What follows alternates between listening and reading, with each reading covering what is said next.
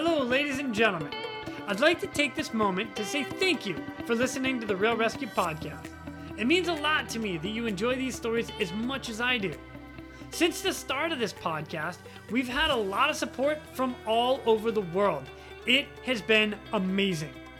Now, we have companies joining our team that also want to say thank you for all that you are doing out there standing the watch. These companies are offering discounts on their products as a way to support the rescue community and those tuning into the Real ResQ Podcast. Just go to therealresq.com, click on sponsors, and see these incredible offers for yourself. This episode of the Real ResQ Podcast is brought to you by Breeze Eastern, the world's only dedicated helicopter hoist and winch provider.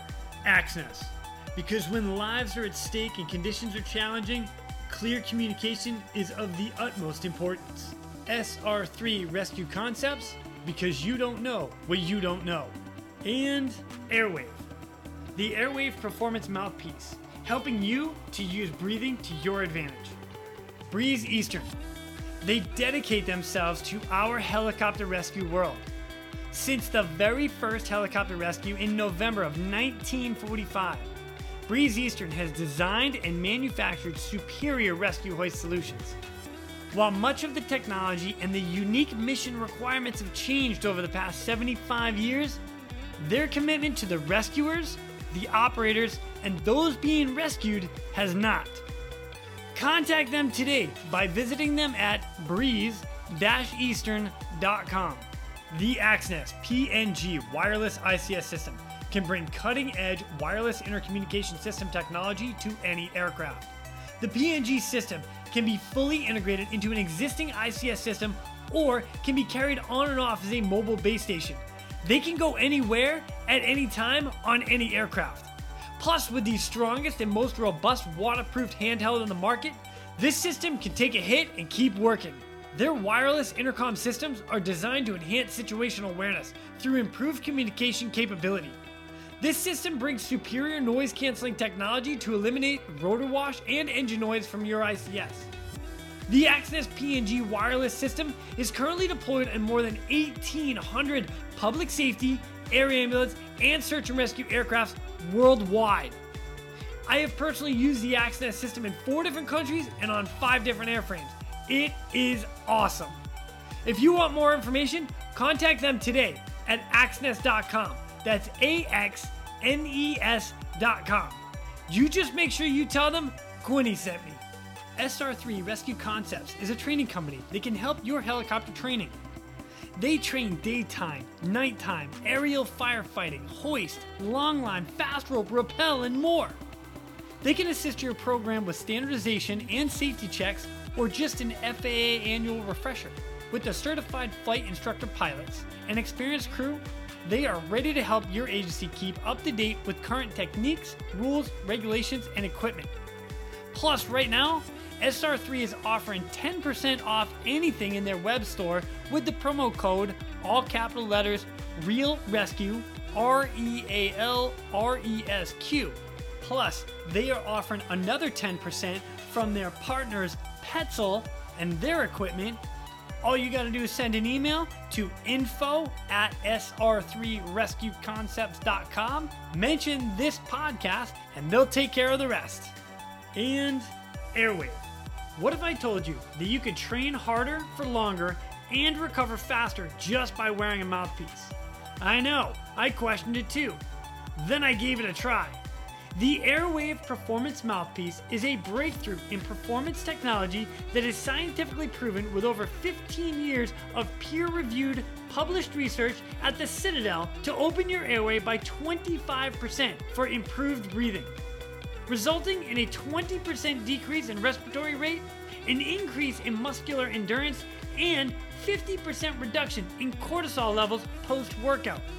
Now, what does this mean to me?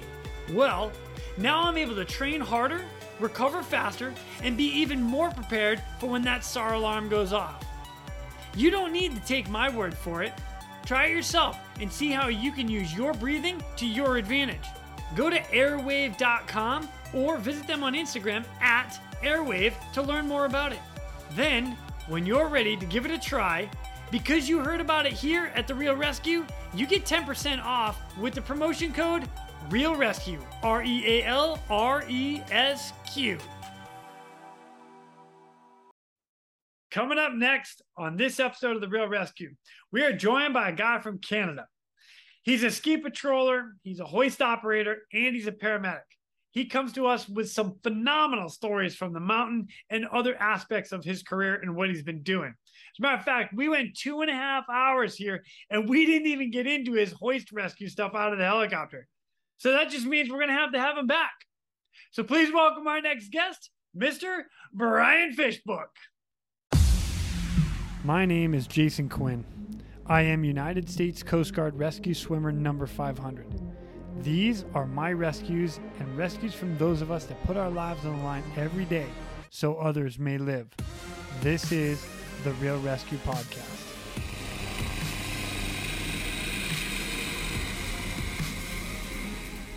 Let's go. Awesome. Ladies and gentlemen, welcome to the Real ResQ. Uh, today, our guest, Mr. Brian Fishbook. And let's see, Brian, you are living in Whistler area, British Columbia, Canada, eh? Canada, eh? That's right. Can I can I say it right? Canada, eh? It's Canadian, eh? Yeah. All right, that That's might a only good be stereotype. funny to me. Yeah, totally stereotype. But it's yeah. totally true because all of you guys do that, don't you? yeah, I'll apologize. I'll apologize at some point during the podcast. I freaking So that's it. what we do. Oh, that's hilarious.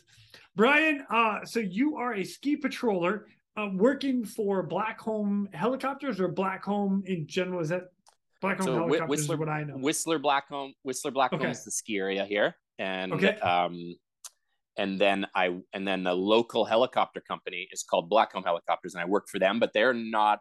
They do work together, but they're not connected, uh, like professionally or business. Got it. Got it. Okay. You're also a hoist operator for Blackcomb Helicopters, right? Correct. Okay. Correct. And then part time paramedic. That's right. Jeez, you're just a glutton for punishment, is what you are. Yeah. Well, like those it. that those that know those that know me from the ambulance service will be like barely. But anyway, um, I, I do still work. I do still work there. Yeah. Cool, very cool. Uh, all right. So, little background about you and I, though, is you and I met about two and a half years ago at Heli Expo down in Dallas, of all places. And Yep. uh, you had gone down there with Blackcomb, or or actually, no, I shouldn't say that. You went down there on your own at that point, right? Yeah, that, that's right. So you know, sort of loosely affiliated with Blackcomb, but on my own, and I've been going since 2015 to Oh, nice. Expo. Yeah. Yeah. So yeah. so shoot, correct. you and I probably crossed paths at least once or twice while we were there. That's so funny. Yeah. Yeah. nice. But we officially met there. A lot of it through Rob Monday. Shout out to Rob Monday. Yeah. Hello, Rob. Um, hello, Rob. and uh, while we were there, we ended up totally hitting it off and just having a, a blast together. Um, we started talking about some rescues and and the whole podcast came up. And then this year we're back together again, having a blast. I was like, Brian, when are you coming to join me? And you're like, fine, oh come on. No, not not fine. I mean, there's a bit of trepidation. I, I uh, I'm certainly not a Coast Guard rescue swimmer, and I see all these people from around the world doing, you know, these incredible full time capacity wild rescues, and I'm just not sure if it really fits in. But um, at the same time, there's there's things to share, and so yeah, I'm I'm psyched that uh, you find it worthy, and we'll go from there. But mostly, yeah, it's been a great connection community wise as as you've and you've started developing that with the podcast and so i've been listening to lots and people that I know Nice. and other people that I've wondered about, uh, etc. So yeah, great sort of central connection to the specifically hoist rescue world, I guess. Yeah, Thanks, so it's a. I'm, it's a it's a privilege. It's a privilege to be here. dude I, I i'm so excited you're here And- and a lot of it is like all right so we have a group between us that for sr3 rescue concepts like there's a social sr3 social and in that right. group you send all these videos about you going up blowing up like sides of mountains and stuff and i'm exaggerating with some of it but not really and then Well, all yeah, we're doing it's- hoist and rappelling and all the stuff that you send i'm like oh my god dude yeah, it's fun. I guess probably thanks to Rob Monday there to be like, hey, you got to do Jason Quinn's podcast. I'm like, I don't know, man. And then he's like, no, you, you do. So his his enthusiasm is part of part of the motivation, I guess. And then yeah, what you're talking about is avalanche control from the ski patrol perspective there. So we use explosives to manage the avalanche hazard within the ski area, and a lot of that's just super fun. Lots of it's hard work, but lots of it's super fun. So all right, we're, we're gonna have to like touch on a little bit. We'll touch on that later. Yeah, yeah, yeah, yeah, for sure, for sure. So hey, Rob, thanks for having Brian come on. Way to way to coax him into it. I appreciate it. So yeah. Um, all right, Brian. Well, if you don't mind, man, give us a little background. I, like how, where are you from? How did you grow up, and how the heck did you get into ski patrol and search and rescue? Yeah. So where did it all start? I grew up in Vancouver, so two hours south of Whistler. So Whistler's the sort of big international ski resort north of British Columbia, Canada, or sorry, north of Vancouver, British Columbia, Canada. So west coast of Canada um, and it's really arguably the the largest ski resort in North America. And um, but I was just a, I was a kid growing up in Vancouver, and uh, because I topped out at uh, five eight and 155 mm. pounds, it was very clear I wasn't going to the NHL at a young age. Man. And so, so my brother and I were playing hockey, and then we sort of both stopped that uh, early teens, I guess, and we had gone skiing a few times. There's some local mountains like right close by Vancouver, and um, sort of annually we would skip school, and my dad would take us up there in his jeans and and put us on the rope tow, and we sort of knew that we liked skiing. I mean, and who doesn't? But something got in our blood there early, and then as hockey ended, we were just like, my brother and I, two years, my brother's two years older than me, we we're just like, we're skiers now and nice. and we just sort of hook line and sinker into that and we and it just really captured both of us so skiing was sort of this main draw to experience the mountains um, my parents not skiers. My dad from the prairies uh, in central canada you know a farm kid but they they just facilitated our our sort of love and joy of that. So that sort of got us interested down the mountain path. Then I went to university at the University of British Columbia, that's in Vancouver as well, and um, you know, skiing as much as I could, and and making um, making my schedule revolve around if I could have a day off during the week so I could go skiing. So that was sort of the main sport that I loved loved to do. And of course, growing up in the West Coast British Columbia, there's lots of access to mountains and ocean and, and outdoor activities. So that was sort of a draw from the beginning. Um, then my awesome. brother my brother took his first aid course because he was working at a sawmill and then i don't even know how he stumbled into uh, the volunteer ski patrol program that exists at, at blackcomb and that back then blackcomb mountain and whistler mountain were two competitive ski areas across the valley from each other. So two separate things. So he started with blackcomb later it merged together as a big company as it is now. But he he went up there and found this sort of volunteer ski patrol program. And i remember him coming back uh, and being like hey there's like this group of sort of outdoor mountain professionals that are all skiers. That's really the main identity that we had. They're like these great skiers but they're mountaineers and there's rescue guys and they're doing helicopter stuff and avalanche control. And so he got sort of really captivated by that. And and uh, I yeah and because, sign me yeah, the yeah, heck up. What? Totally and and because it was all sort of ski central or ski centric that it was a draw to me as well. And then in my last my second to last year at university i had lined up some field work because i did a degree in geomorphology so sort of like geology earth surface processes that type of stuff so i had this field work with this master's student that i was going to go uh, do like landslide measurements or something like that. And at the last minute in August, I had all this work lined up. He he was like, "Yeah, you know what? It's, we're not doing that. So thanks for coming out, but no job." And I was like, "Ooh!" All of a sudden, I didn't have any work. I jumped on the first aid course. I don't know why I, I did that, but I was like, "Oh, well, I don't have any work, so maybe I'll take this first aid course." So I got that under my belt, which was the baseline first aid I needed to volunteer ski patrol. And then I joined my brother volunteer ski patrolling and and just got a taste got a taste for the same thing you're like okay so here's this mountain that i love skiing at and and really interested in and now here's these these sort of mountain medicine professionals on the ski hill and it's sort of the both things meshed together and if we rewind farther back than that my uncle my mom's uh, um, brother-in-law was a fireman in Vancouver. And then, you know, so we looked up to him and when we loved his stories. And then we had a family friend who was in the Royal Canadian Mounted Police. And so we had sort of a couple good sort of mentors, but most kids like fire, police, rescue anyways. But I think that was that was a that was a part of it, you know, that sort of built some draw there. And then that interest coupled with skiing, it it just, you know, spark, ignition, flame, and we were away. So in my last year university, I volunteered as a ski patroller and and loved it and had some great experiences there and was working with my brother. And then the next year, I was lucky enough um, to get hired full time there. I sort of promised myself that because I actually I got asked if I wanted to quit university and come full time ski patrolling in that last year, and I was like, oh, that's that's probably not a super smart move because I probably will never finish university. Yeah, so yeah. in a in a mo- in a fine moment of uh, logical thinking, which is not my strong point, I I stayed in university, graduated, and then uh, promised myself that I would ski at least one year full time. You know, be a ski bum and see what it was like to ski uh, a hundred days instead of thirty. You know, and, and um, how did that work out? Huh? Well, and so then I got so then I got uh, so then I got hired and um and that was and then so 1990 in the 1900s um i was hired in that. that's so funny.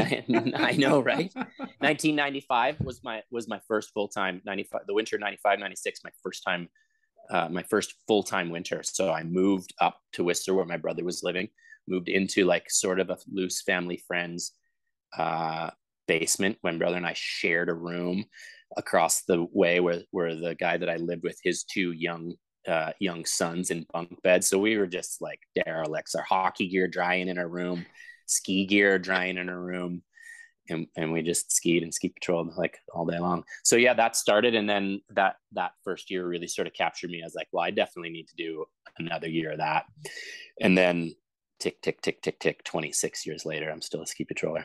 Oh my gosh, 26 so, years later, 20, 26 so you know you always kind of you're just like oh i wonder how this is going to play out. Like i wonder what i'm actually going to be when i grow up and then yeah tw- you're like i wonder what my career is actually going to end up being and yeah. well, it turns out it's it's a ski patroller.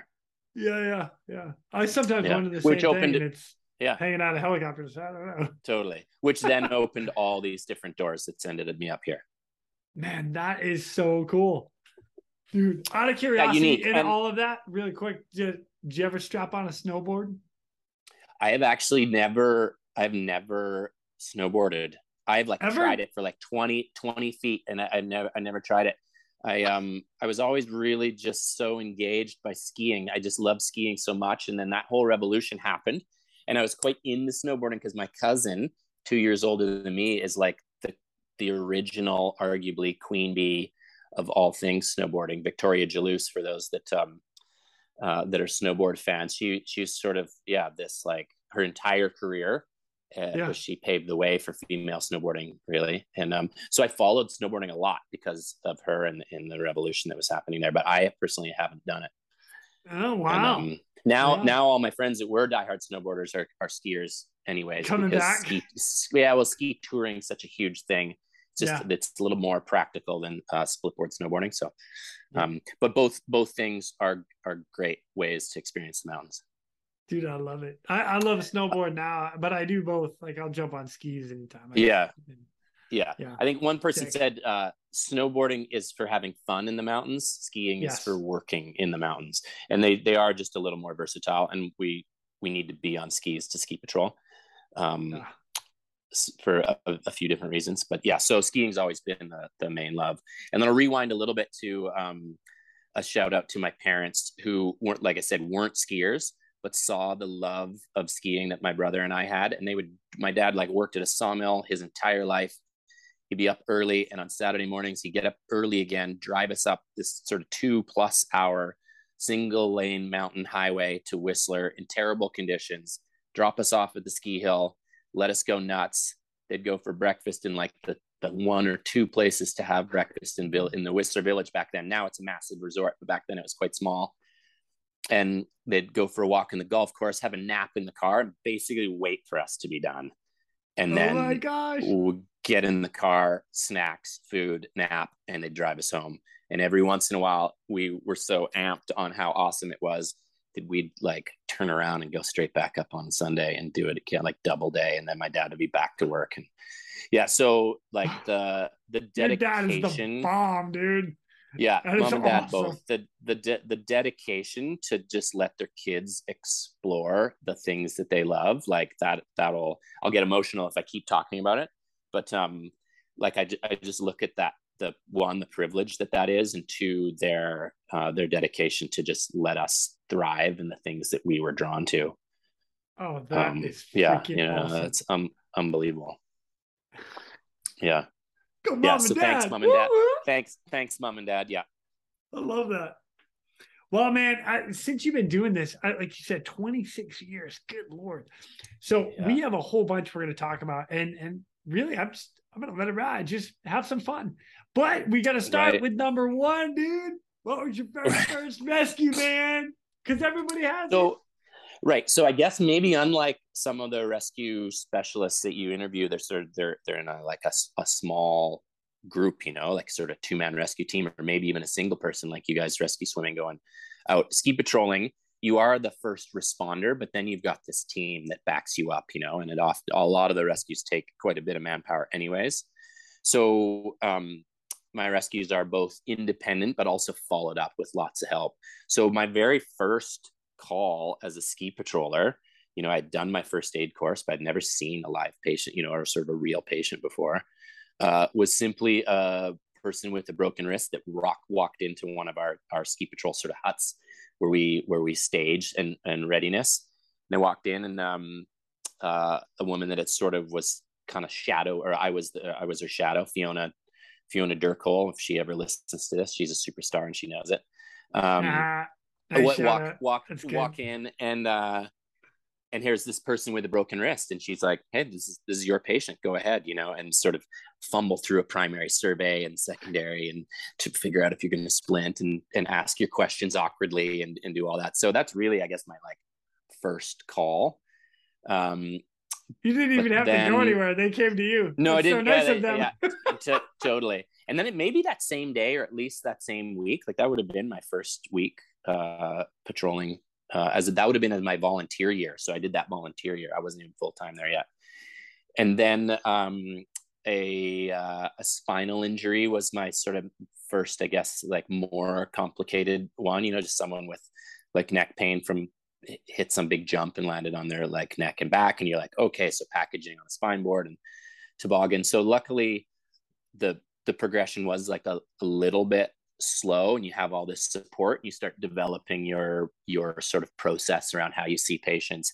And again um, kudos to this to the ski patrol. I had all these incredibly experienced people to model your um, your sort of rescue style after your first aid style and some like really really high level paramedics that work for us on the ski hill and doctors and other longtime ski patrollers and so you're picking these ways of talking to patients and approaching calls um, from other people's examples so it's a really great deal of learning that happened there.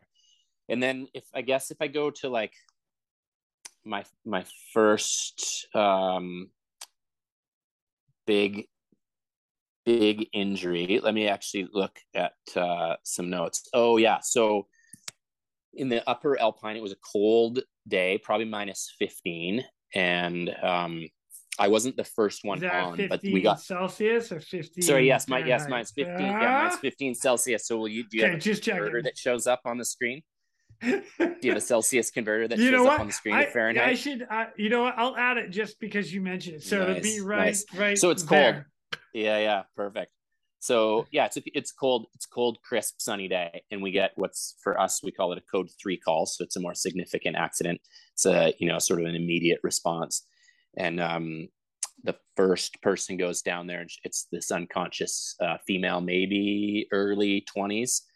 She's been snowboarding on a relatively flat road, uh, but it's hard, it's a hard packed day. It hasn't snowed in a while and she's snowboarding and as you know as a snowboarder sort of going straight and flat can be a bit tricky and so she hooked that heel edge that lots lots of people will understand if they're snowboarders Yep. and so then heel edge, which flips her backwards and then immediately smacks smacks her head, and she's unconscious, seizing, vomiting on the on the ski hill. So you know the call comes in and it's quite obviously quite serious, and so then there's a, a, a significant response of ski patrollers. And again, this is what I'm talking about. We're, we're lucky to sort of have this ability to layer doctor, uh, ACP, advanced care paramedic, and and and ski patrollers uh, onto that call. So you could easily Hold have on. like you've got a straight up doctor coming out. It's on the mountain.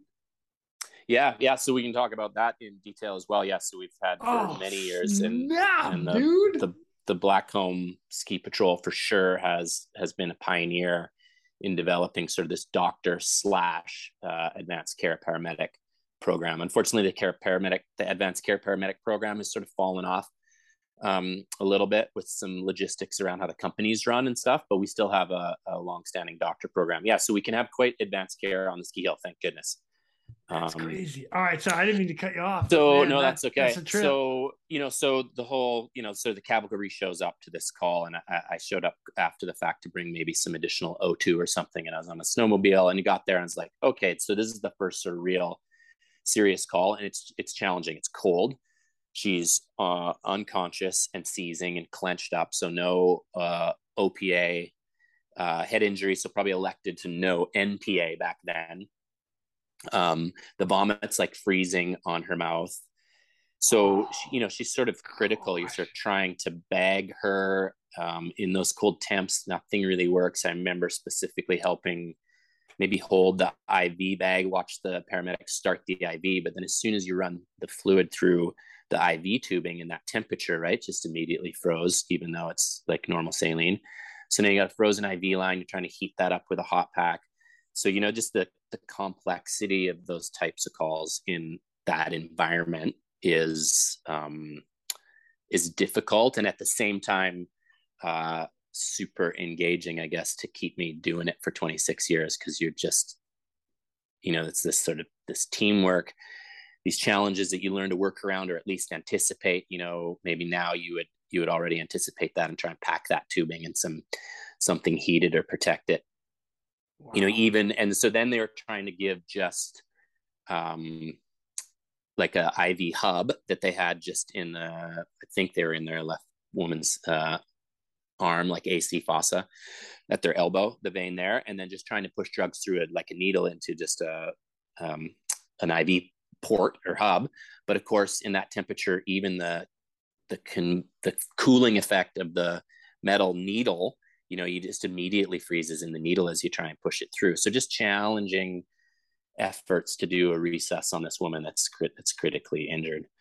Wow. Um, they did, if I remember correctly, they they did finally uh, manage to get an IV started and then paralyze her and get her intubated and um, and then medevaced her off the ski hill so we had helicopter land relatively close by and uh, get you know sort of get it packaged up and stabilized the best you could you know at that point really the abcs are the, are the key factors in those type of calls in in that yeah. environment and um and off we went so yeah that had been sort of my first real significant call it wasn't particularly mine but i was involved in and and really set the stage to just be like oh man this this job's got lots going on. And those those type of calls, the frequency isn't super high, but um, we've certainly seen plenty of that type of thing over the years. And yeah, wow. the team the teamwork, I guess, is the real the real draw there. And there's some incredible mentors that have come along the way in those calls that I, I admired so much um, in my early years. And I was like, I want to be able to handle patients like like that you know, like yeah. those people. Um, wow, man. And then getting to getting to work with directly with advanced care paramedics back then, and and the doctors, which are mostly emerge docs. You know, you all you also end up, uh, you know, as a just a BLS person, like on the ambulance, you're sort of doing your best with your patient, but there isn't sort of this collaborative nature like there is ski patrolling. You sort of layering in a doctor and layering in this this long time air evac ambulance, you know, paramedic that also works on the hill, um, to see their style and the way they approach patients and stuff. So the the learning curve there on the ski patrol has been something that I've greatly valued. Um, yeah. And then uh, ideally, you sort of take the things that you like from individuals and and try and be a, your best version of of their versions. And so, ideally, I guess the people that go ahead or or move on and are, are um, a boiled down and consolidated version of the awesome people that went before us. Dang. At least, at least ideally, that's the way it would work. Yeah. Yeah. Oh yeah, yeah, for sure. Man, that is so cool. Um, I, I'm sorry for the girl who got hurt, but to have a full team show up, that's freaking great, man. I love yeah, that. Yeah, we, you know, yeah, the the Blackcomb Ski Patrol and, and collectively the Whistler Blackcomb Ski Patrol now that it is a, a remarkable um, group there. And not all uh, ski patrols around North America have that level of advanced care directly available on the ski hill. And um, a number of the docs and or people that, you know, doctors from around the world that have witnessed calls, they're like, there's often a comment that you're like, that that level of care is is really no different minus the environment that you might get if you crashed your car outside the the primary um, emergency hospital you know in vancouver. For us the the main trauma hospital is called vancouver general hospital so vgh yeah. you know and a lot of these docs are are icu and emerge docs in those in those um those primary trauma centers. And and so you're getting yeah remarkable level of care uh, in situ on the ski hill.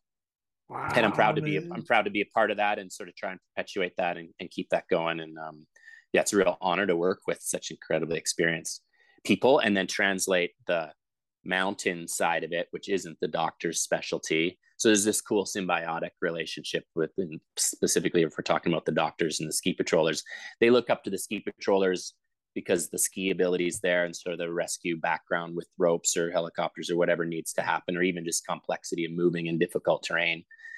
They they really sort of uh, rely on the patrol to handle the logistics of a complex call, and then we really rely on the doc to provide that advanced that advanced care. And so that that relationship's really two ways, and it and it makes for kind of a special connection there. And and so both I think value each other, and that's awesome. Brian, that's sick. Dude, I love yeah, that. Yeah, it's good. It's good. Out of curiosity, in your 26 years, is there a common like all right, let me rephrase that question a little bit because you know, going through medic school and EMT school and all those, you know, they talk about ski injuries and the breaking the legs when you get your ski going one direction, your leg goes mm-hmm. the other, and your broken wrist because you end up falling backwards and you crank your wrist and whatnot. Um, is there a common theme or common injury that you see on the mountain? Yeah, if we if we had to boil it down, I would say skiers hurt their knees, as okay. would be the primary thing, and snowboarders break their wrists and dislocate their shoulders, and then maybe equally skiers and snowboarders dislocate their shoulders. So broken wrists, injured knees, you know, most most often the ligamentous injury, you know, the ACL is is the main thing there, and then um, and then the dislocated shoulders. That that that is a really sort of common theme, and then everything in between there, the ski yeah. the skier's thumb, the laceration. Um, maybe the next level up is the boot top fracture in the skier. Yeah. Oh, that's uh, you know so the tib, the tib, yeah yep. the tib the tib fib fracture. Yeah. Yeah. Quite common, and then we'll we'll see the femur fracture. Lots of concussions. Occasional um, tree injury.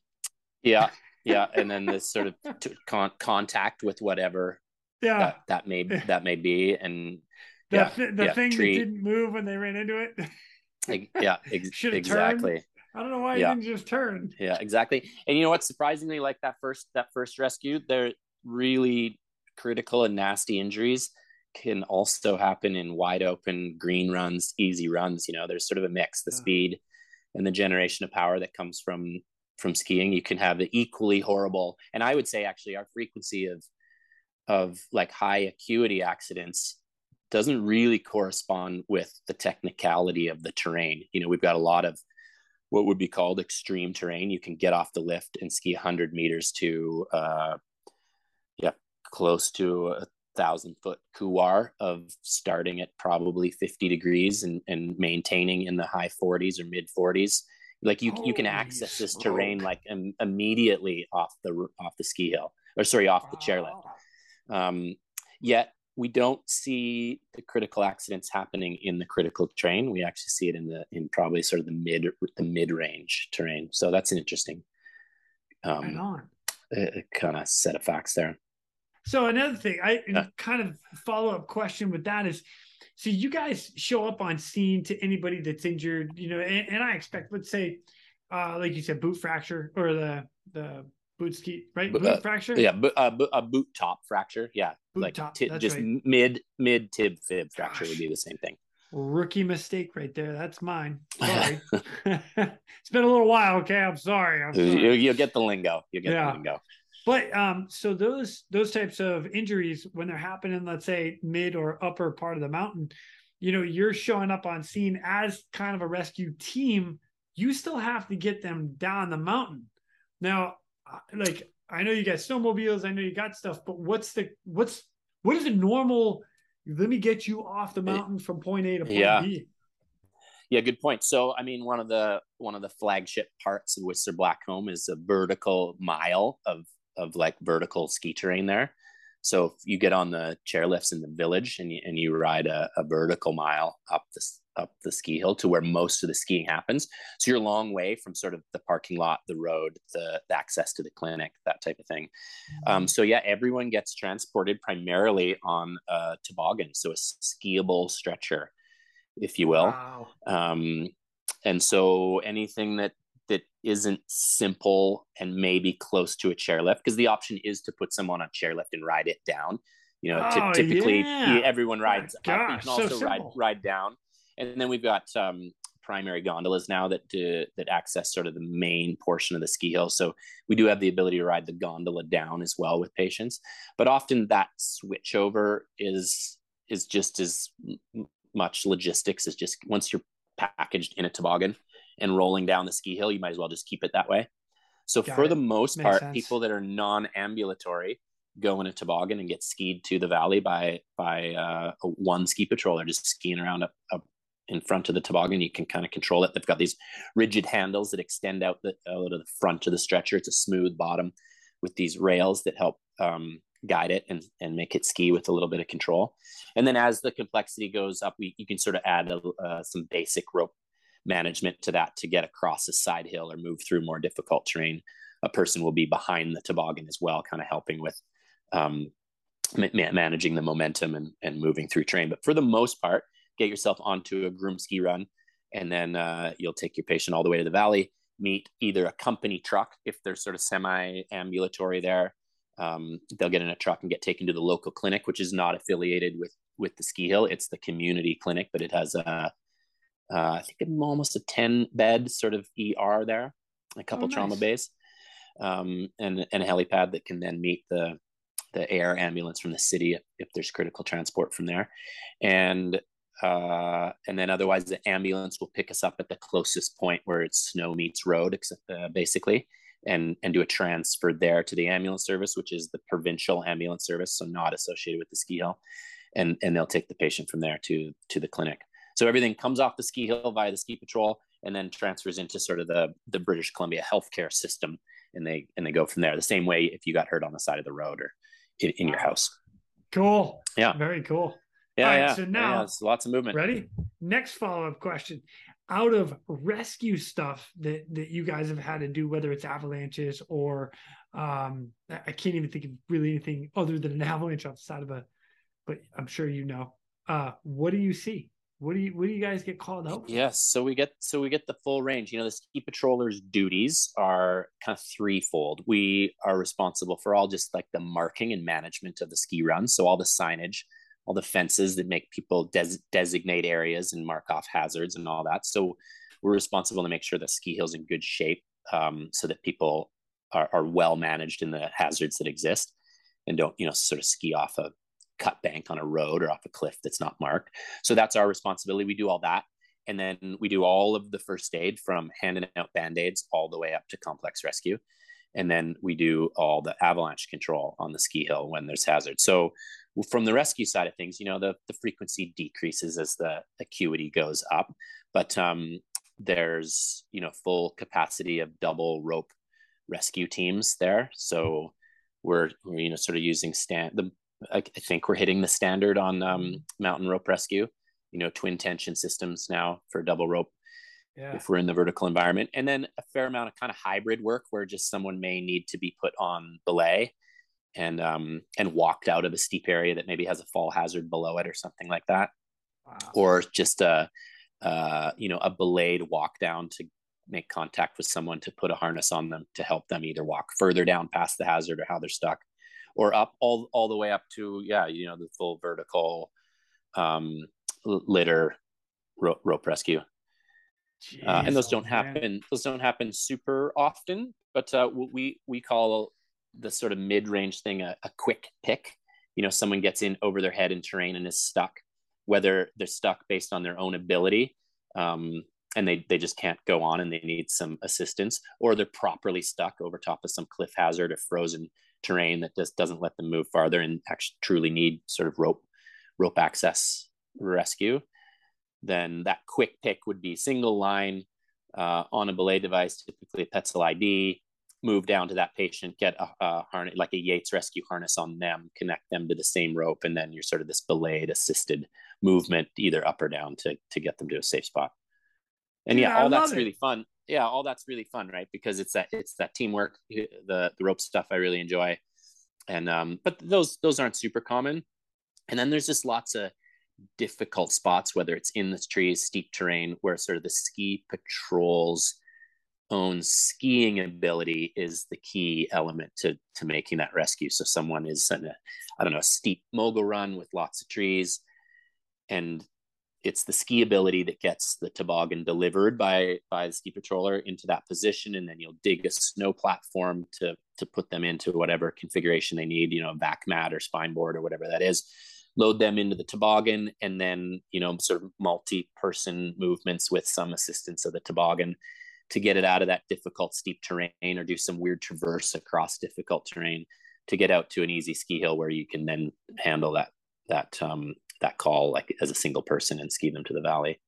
So yeah, lots of lots of teamwork, lots and lots of teamwork, which is amazing, and lots of layered response. So first person goes to the call, figures out what it is, and then starts adding equipment from there.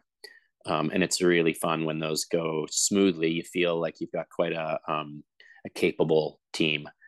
Yeah. And then if we go, yeah. and then if we go even farther to that, Black Blackcomb Ski Patrol, um, again, kudos to them and some of the uh, the rescue, you know, sort of early day rescue specialists, even in the in the province, let alone the country, um, had uh, the first civilian Class D fixed line, or what you guys in the U.S. call short haul yep. rescue programs out, outside of our federal government, Parks Canada, so our federal parks have like a rescue specialty program made up of mountain guides. Rescue specialists that work for, for Parks Canada, and they've been doing fixed line rescue in Canada. They really were the beginners of that in the uh, early 70s.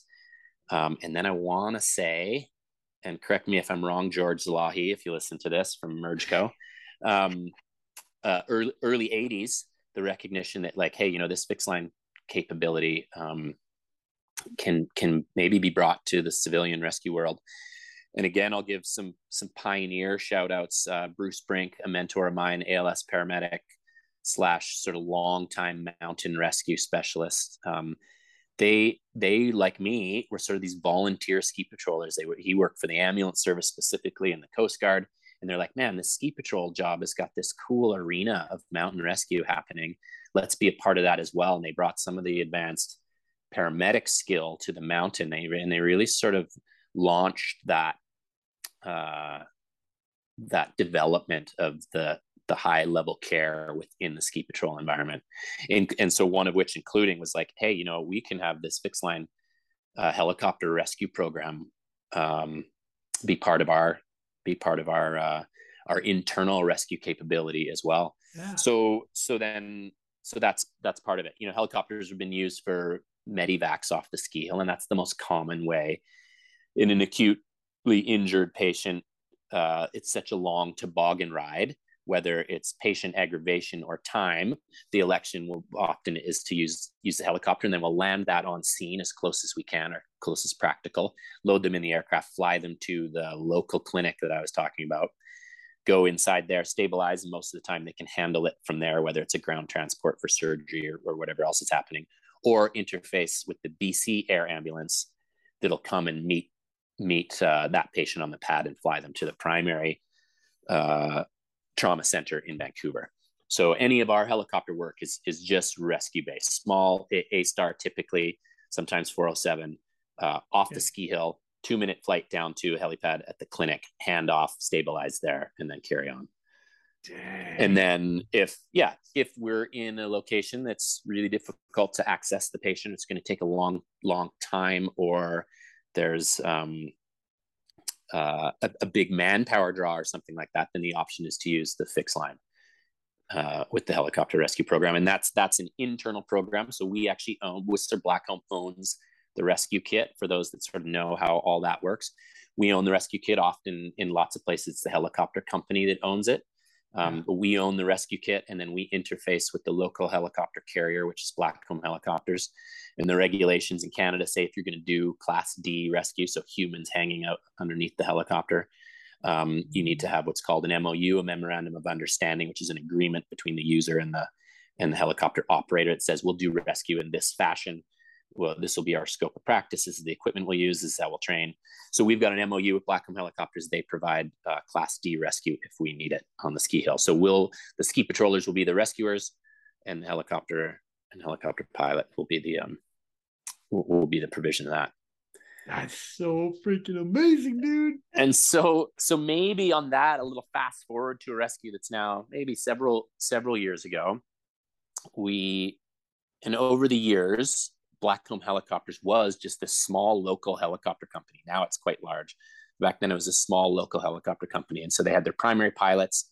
We'd do medivacs. We'd use the helicopter to do helicopter avalanche control. They'd fly snow guns around. You know, they were sort of our, the, the main helicopter that got used for any helicopter work that we needed to do, slinging otherwise. And all the pilots there pretty much were skiers and and you know sort of locally lived in Whistler, and so there was this great relationship between them and and the ski patrol. And it was almost like the Blackcomb Ski Patrol's air wing, if you will. They would ski on the hill. Awesome. Every, everyone hung out. Everyone hung out together. You know, there was just this incredible family com- camaraderie there. And um, Steve Flynn, he was sort of the own. He was the owner of the helicopter company there, and he was a real advocate of that those relationships as well. So some really great people there that sort of paved that culture. But um, so if we're talking about one specific rescue, um, it we had uh, a number of like volunteer or were full time ski patrollers that have become pilots, and a couple Ooh, of nice. them work work for Blackcomb Helicopters locally. So then suddenly we've now got this these pilots that have been ski patrollers in their own right so they really know the operation super well, and they're often now becoming our rescue pilot. So there's a great interface there of sort of knowledge, and you can talk the same language, and they know the ski hill intimately. So there's a really cool crossover that happens there that I think is good for the patients and for us. And um, yeah, and there's one particular rescue which is pretty unique if if we want to go into that. That's right. Come at, on, baby. At this point, I. I'm, like I'm in, dude.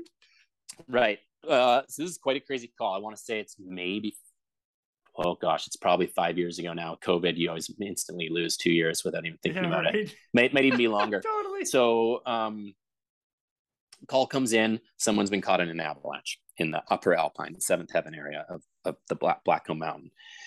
And the description of where it is, we can actually see that area from our ski patrol hut. So we put the binoculars on it. We look outside. It's a, it's a it's conditions that doesn't really have that don't really have much avalanche hazard. It hasn't snowed in a while. There isn't really an avalanche hazard that exists. So first of all, we're like avalanche. It's hard to picture an avalanche happening in that region. So we're scanning it with the scanning it with the binoculars. Don't really see it. Trying to make sure we're, you know, the the call that came in isn't sort of somewhere else. And so we're sort of surmising on like, could it be here? Could it be there? Let's go look and check. Anyways, initial ski patrollers head out and um, they find this woman in sort of this big open bowl that you can traverse through the rocks and then move out into this big open bowl. But otherwise, it's it's kind of just 30 degree slope, open bowl with a traverse mark. And here's this critically injured woman. She's unconscious. She obviously has a traumatic head injury, um, lacerations. So she's she's critical, unconscious. Um, um, well, I think with like you know with agonal respirations, and so it's a really critical call. Where you're like, but yeah. where did she come from? Like, how did she get here in this open slope? Like, how, how why is she so injured so badly in this open terrain? And as as they sort of put it together, there is a small avalanche. What we so avalanches can be uh, uh, various sizes, and and the smallest the smallest one basically doesn't have enough snow to even bury someone, but it would have enough snow to sort of sweep someone off their feet or something. We call that size one avalanche. And um, so there is this size one avalanche debris from above this bowl is this really steep, rocky, gullied terrain. But it's not obvious that there's an avalanche that's sort of come out of there. But there is there is some snow that had moved, and you're like, okay, so did she get caught in this avalanche? It's not big enough to do that type of damage to her. How did she get here? Some people noticed that she's uh, sort of looks like maybe she slid down the slope from up above where the rocks are. So people start to surmise, did she fall from above somehow? and like oh, many rescues that you've that you've experienced, right? The the info trickles in, and often initially it's unclear as to what happened, and then more information comes, and you start putting it together. And so, sure enough, the the the friends she was with, excuse me, were able to sort of move out of the hazardous terrain and the rocks that they found themselves in, and and make their way down to the the accident to find their friend critically injured. And then the story starts to come in. We were trying to move through this upper closed area with these really steep rock gullies, um, and and she, and she fell through this rock gully and you're like oh okay okay so she's so that makes sense on why she's hurt so badly.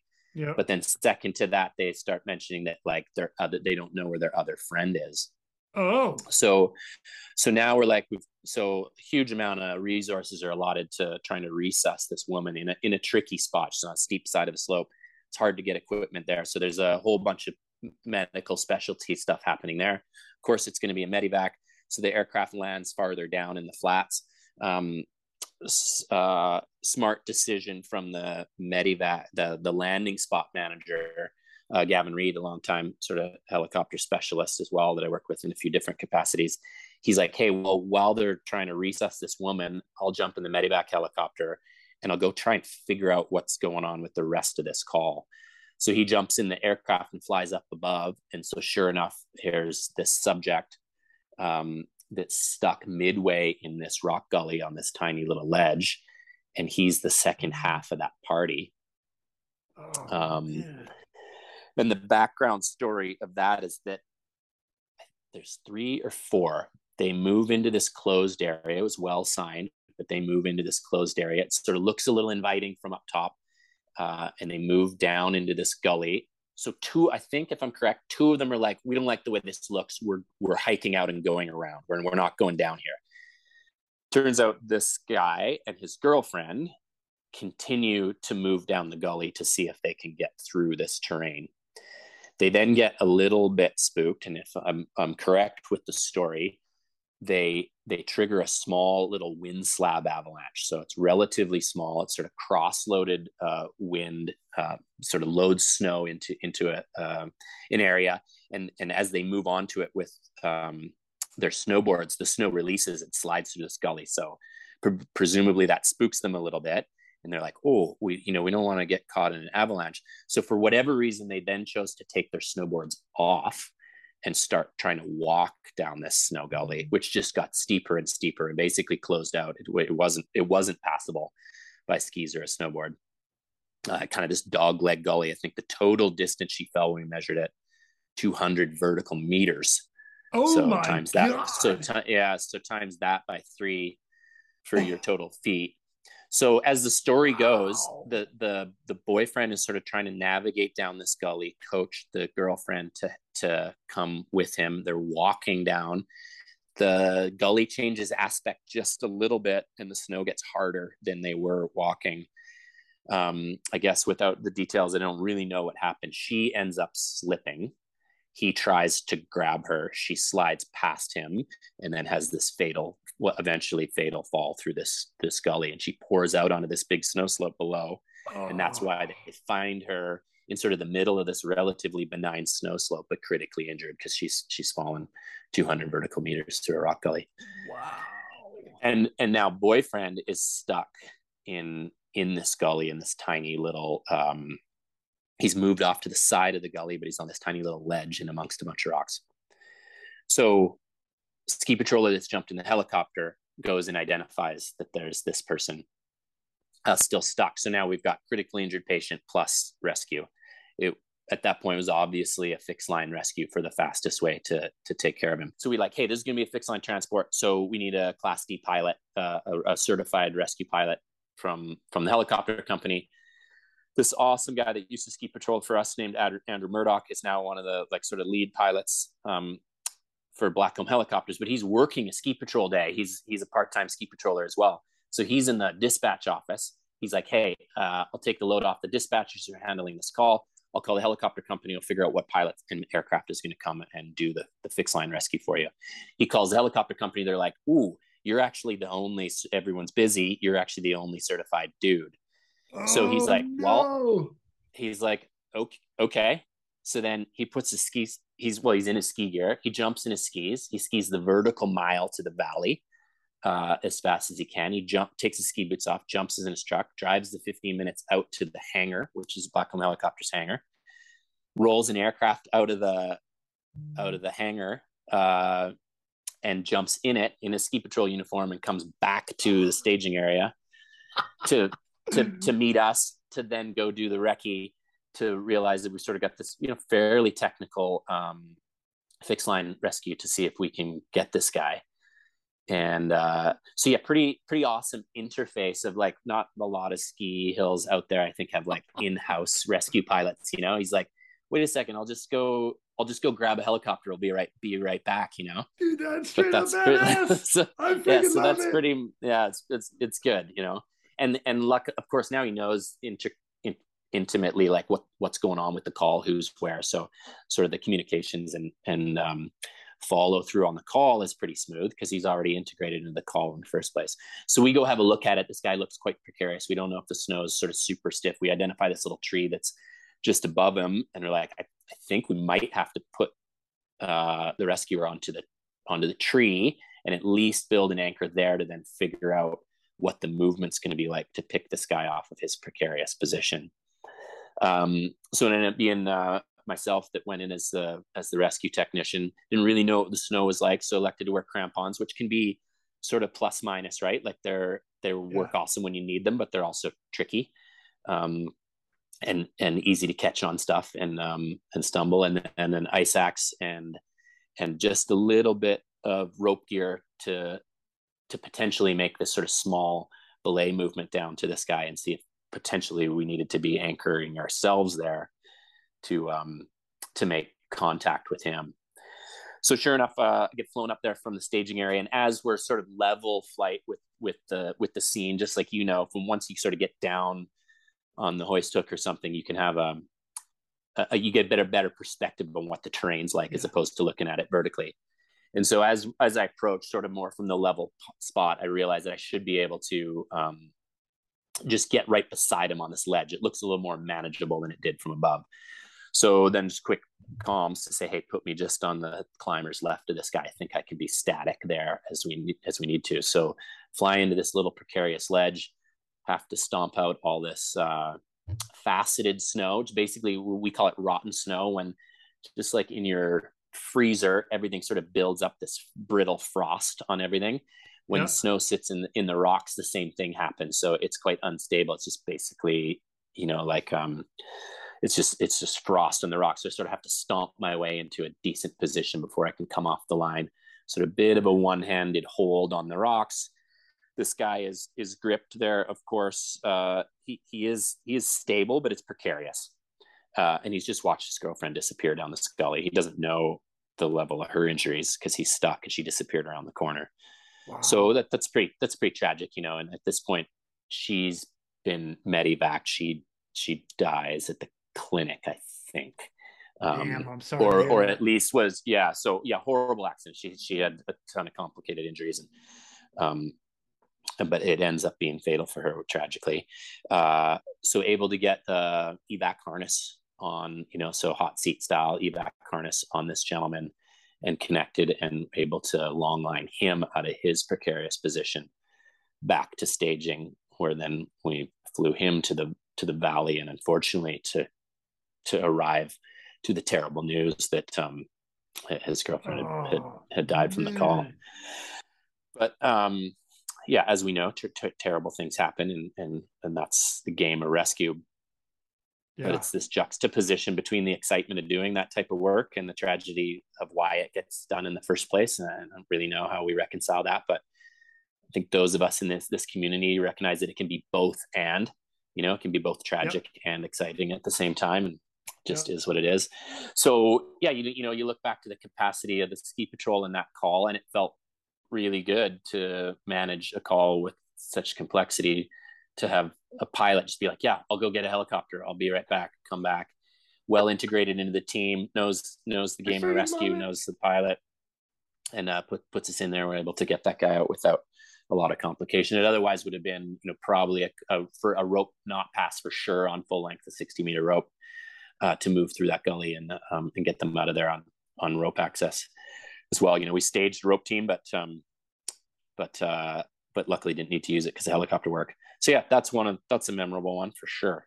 Uh, yeah. yeah, and a good and a good use of the capacity, pr- proud use of the the sort of inter uh, interagency capacity that we have at Whistler Blackcomb Ski Patrol. Wow, dude, that's yeah. incredible. That is incredible. Yeah, that's, that's good. I, I am I'm sorry she fell and tragically lost. Uh, like my sympathy for her yeah, that, and family, the, the, boyfriend. Absolutely. I, you know, um, I uh, love what we uh, do though. So the fact that yeah. you guys put all those resources into into play to try to get her out and alive and to go back and get him out, even though they went beyond yeah. the bounds that where they're supposed to go, huh? I mean, yeah, those that's yeah. A, those that's those are subtle those are subtle elements. We it's it's complicated terrain we do our very best to to designate those areas with lots of signage but it's also easy for people that are excited and poking around and adventuring to find themselves in the wrong spots and so it's it's a mix you know and um dang uh but you're yeah you're right no and that that call is not to pose any blame on on those people that's where they found themselves in those are the decisions they made and, and tragically that's that's what happened yeah in that circumstance wow. yeah Brian. Yeah. So the, so yeah. So the fixed line program for us has has served us well in those in those types of um in those types of environments. We we need it for sure. Yeah. And it's yeah. It, it it's available available to us when when when we've got it. Man, yeah, maybe one day we'll have maybe one day we'll have hoist capacity on on the ski hill, but that would be you know be quite a bit of program development there. And right right now it's fixed line for us. That's cool. I, you know, it works. Mm-hmm. Like, yeah, it, it works. I get it. I like. Yeah, and there's a there's a huge I, I like, yeah, like... for sure. And I, you know, I learned that that was a great lesson because there's, you know, those those that have hoist capacity often that's that's the move, and they think that's the tool to be used. People that have fixed line think that's the tool, and maybe there often ends up being this sort of comparison between the two. And um, I when I went over to, I took the Alpine HEMS course at Air Zermatt, which was an incredible experience, seven day sort of Sick. rescue specialist course there, which is amazing. And it was really cool how they, they, they have both abilities, hoisting and fixed line, as we know. And they just simply look at the call and decide which is the appropriate tool. And so that was a great, that was sort of a great uh, marker for me to just be like, oh, right. It's not, not one or the other. It's, it's what works best. And for us, the versatility of our fixed line um, uh, kit, if you will, is it can go on any aircraft. We don't need special fixtures on a particular aircraft to do it.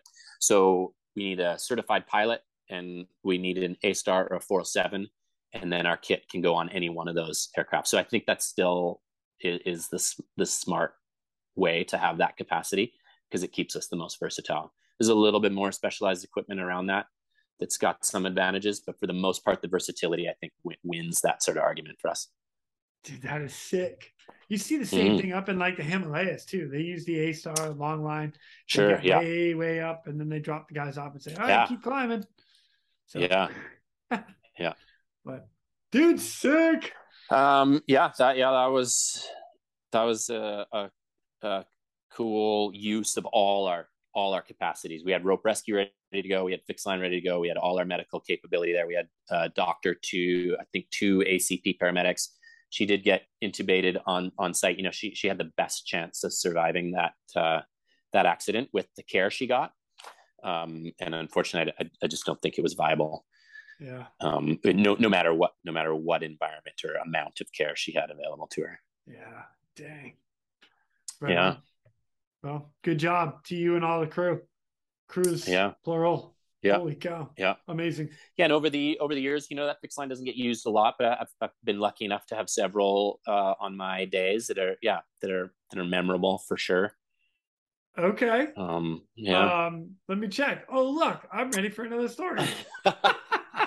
you know, my my my first yeah my my, my on my first fixed line call uh was kind of funny. We had this uh late in the day uh, off the one of our chairlifts sort of ends, and then below it there is uh, just this sort of steep mountain gully. Um, that's maybe close to a thousand feet into the into the valley, but then there's an exit road that that takes that takes you out back to the ski area. But but the terrain below that sort of leaves the ski area, and there's not really any way out of there besides uh, difficult navigation through these cliff bands and stuff. So sure enough, um, this teenager decides to go below the boundary to find some powder and he gets lost and stuck. The call comes in for us that uh, this teenager is missing. So we have fairly decent data that we know where they went. And this is pre cell phone. It's quite a while ago. It's still in the 1900s, I think. And uh, I love I think it's ni- 1900s. I think it's not, I know, I think it's 90, I think it was 99. I want to say it's 99. So myself uh, and this other uh, experienced ski patroller, we go up and we think, you know, it's going to be fairly simple. The some people located the the ski tracks off the edge of the road, and there isn't a lot of them there, so you sort of get good index of suspicion that that's the right spot. So like, you know what, we'll probably ski down here, find find this guy, hike him back up to the road, and and and we'll be we'll be done. So we go back up. It's dark. It's in December or something like that, so it's it's dark right away. We're on the track. We're moving along then it turns into footsteps because the snowboarder, so he's been marching around, and then it goes up and down and across and back and forth and crosses other tracks, and, and we really have a hard time uh, finding him. So sure enough, finally we do find this kid. He's now wet and cold. Has been down there for a long time, and uh, it's it's night. We don't have uh, night capacity, so luckily we brought just enough to keep him warm: a sleeping bag, a mat, you know, candle, booties for him. So he's I want to say he's 16 from the city he's actually relatively good natured. Uh, I'm not sure if he really knew the sort of uh like risk that he was dilemma. in. The, it, it, yeah, yeah, didn't know the, the dilemma. survival but situation as, that he was yeah, in. So, totally. I mean, he, I think for him, he's like, oh, two ski patrollers came over and put me to bed. You know, he got his wet boots oh, off. What a bunch of nice guys. On, put him in a put him in a sleeping bag, put him on a mat, and he, yeah. he basically fell Do asleep. Do we get to myself. build an igloo now? Can I can I make a no, snowboard? No, this would be badass. Yeah, we're just we're just in the we're in the trees. So we cut down a bunch of we cut down a bunch of uh, tree boughs for myself and my partner uh, scott Brazell, long time uh, awesome ski patroller super capable dude long time fireman now career fireman. Uh, but we we were still relatively new to ski patrolling back then.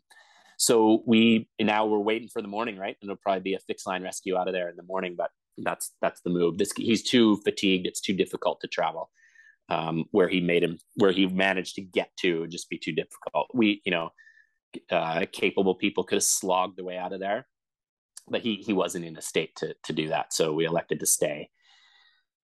Uh, put him put him to bed. We we spent a miserable night down there.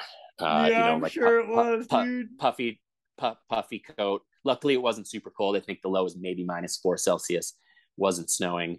Um, so ah, we laid on some survivable. Yeah, we, we laid on some pine boughs and and we tossed and turned beside this guy with our candle going there interestingly enough actually we had an owl park in the candlelight on a branch and basically sat there and babysat us uh, for most of the night it was, it was super cool like some Oh, sort of that's killer. spiritual spiritual safety element or something. Like Um, so uh, yeah, mis- miserable night. Um, finally got. Uh, we actually just got at about three in the morning. I, I was sort of sitting there suffering. Scott had been in the military, so I was like, he's way tougher than me. Finally, I hear him cursing and rolling around, and he's like, "I'm so freaking cold. This is ridiculous." And so we both got up and stomping our feet and warming our hands on the candle, and then we sort of dried out a little bit, a few sticks, and then we realized actually we got enough stuff dry that we could get a fire started. So we were uh, warming our hands and we sat around the fire until daylight, which probably wasn't until maybe seven ish a.m. because it was in the in the winter there, and Yeah. and then a fix and then a fixed line out in the in the morning, uh, to oh yeah, two hundred foot long line to get out of the canopy there, and so that was my very first fixed line rescue. So took the took the teenager out in an evac harness. He wasn't injured. He was just cold and tired. We woke him up in the morning. We're like, hey, you got to wake up. He's like, well, where am I? I don't want to go to school, mom. And uh, he had had like a full night. He had had a full night's sleep. And, oh um, my god. And uh, and and Scott Scott and I tough, and toughed it out. 16 year old. What the heck, yeah, kid? yeah, yeah. yeah. So I exited him out. Exited him out in the morning, and that yeah, that was my first fix line uh, experience, which is which was great. All turned out well. Um, Oh, it's super cool, And, uh, man. uh, form, like yeah, form, form, formidable and great memory. But yeah, spending the night out that sucks for sure. And luckily, I haven't had to do that very much. Oh, that's hilarious. Uh, that was good. And then school, mom. I yeah, yeah, he was full, like he was fully asleep. He just went to bed, slept the night, slept through the night. Put on dry socks in the morning because we dried his boots out on the fire and, and socks out on the fire. So, uh, Oh, and then back that's then, my uh, my boss uh, was very thankful, so he bought uh, myself and Scott both uh, McGriddles from McDonald's in the morning to thank us. So that was very kind. What a nice guy. You remember those? Mc, you remember those I totally do. Yeah. Yeah, yeah. yeah, Egg McMuffin like a- on a on a egg waffle. Yeah, yeah. Like a Yeah, 99 that's pretty much what it was. Like yeah, dollar- that's right. That's right. That's right. Yeah, yeah. So thanks for your thanks for your service. Here's your McGriddle. Um, but we were happy. We were happy to do it.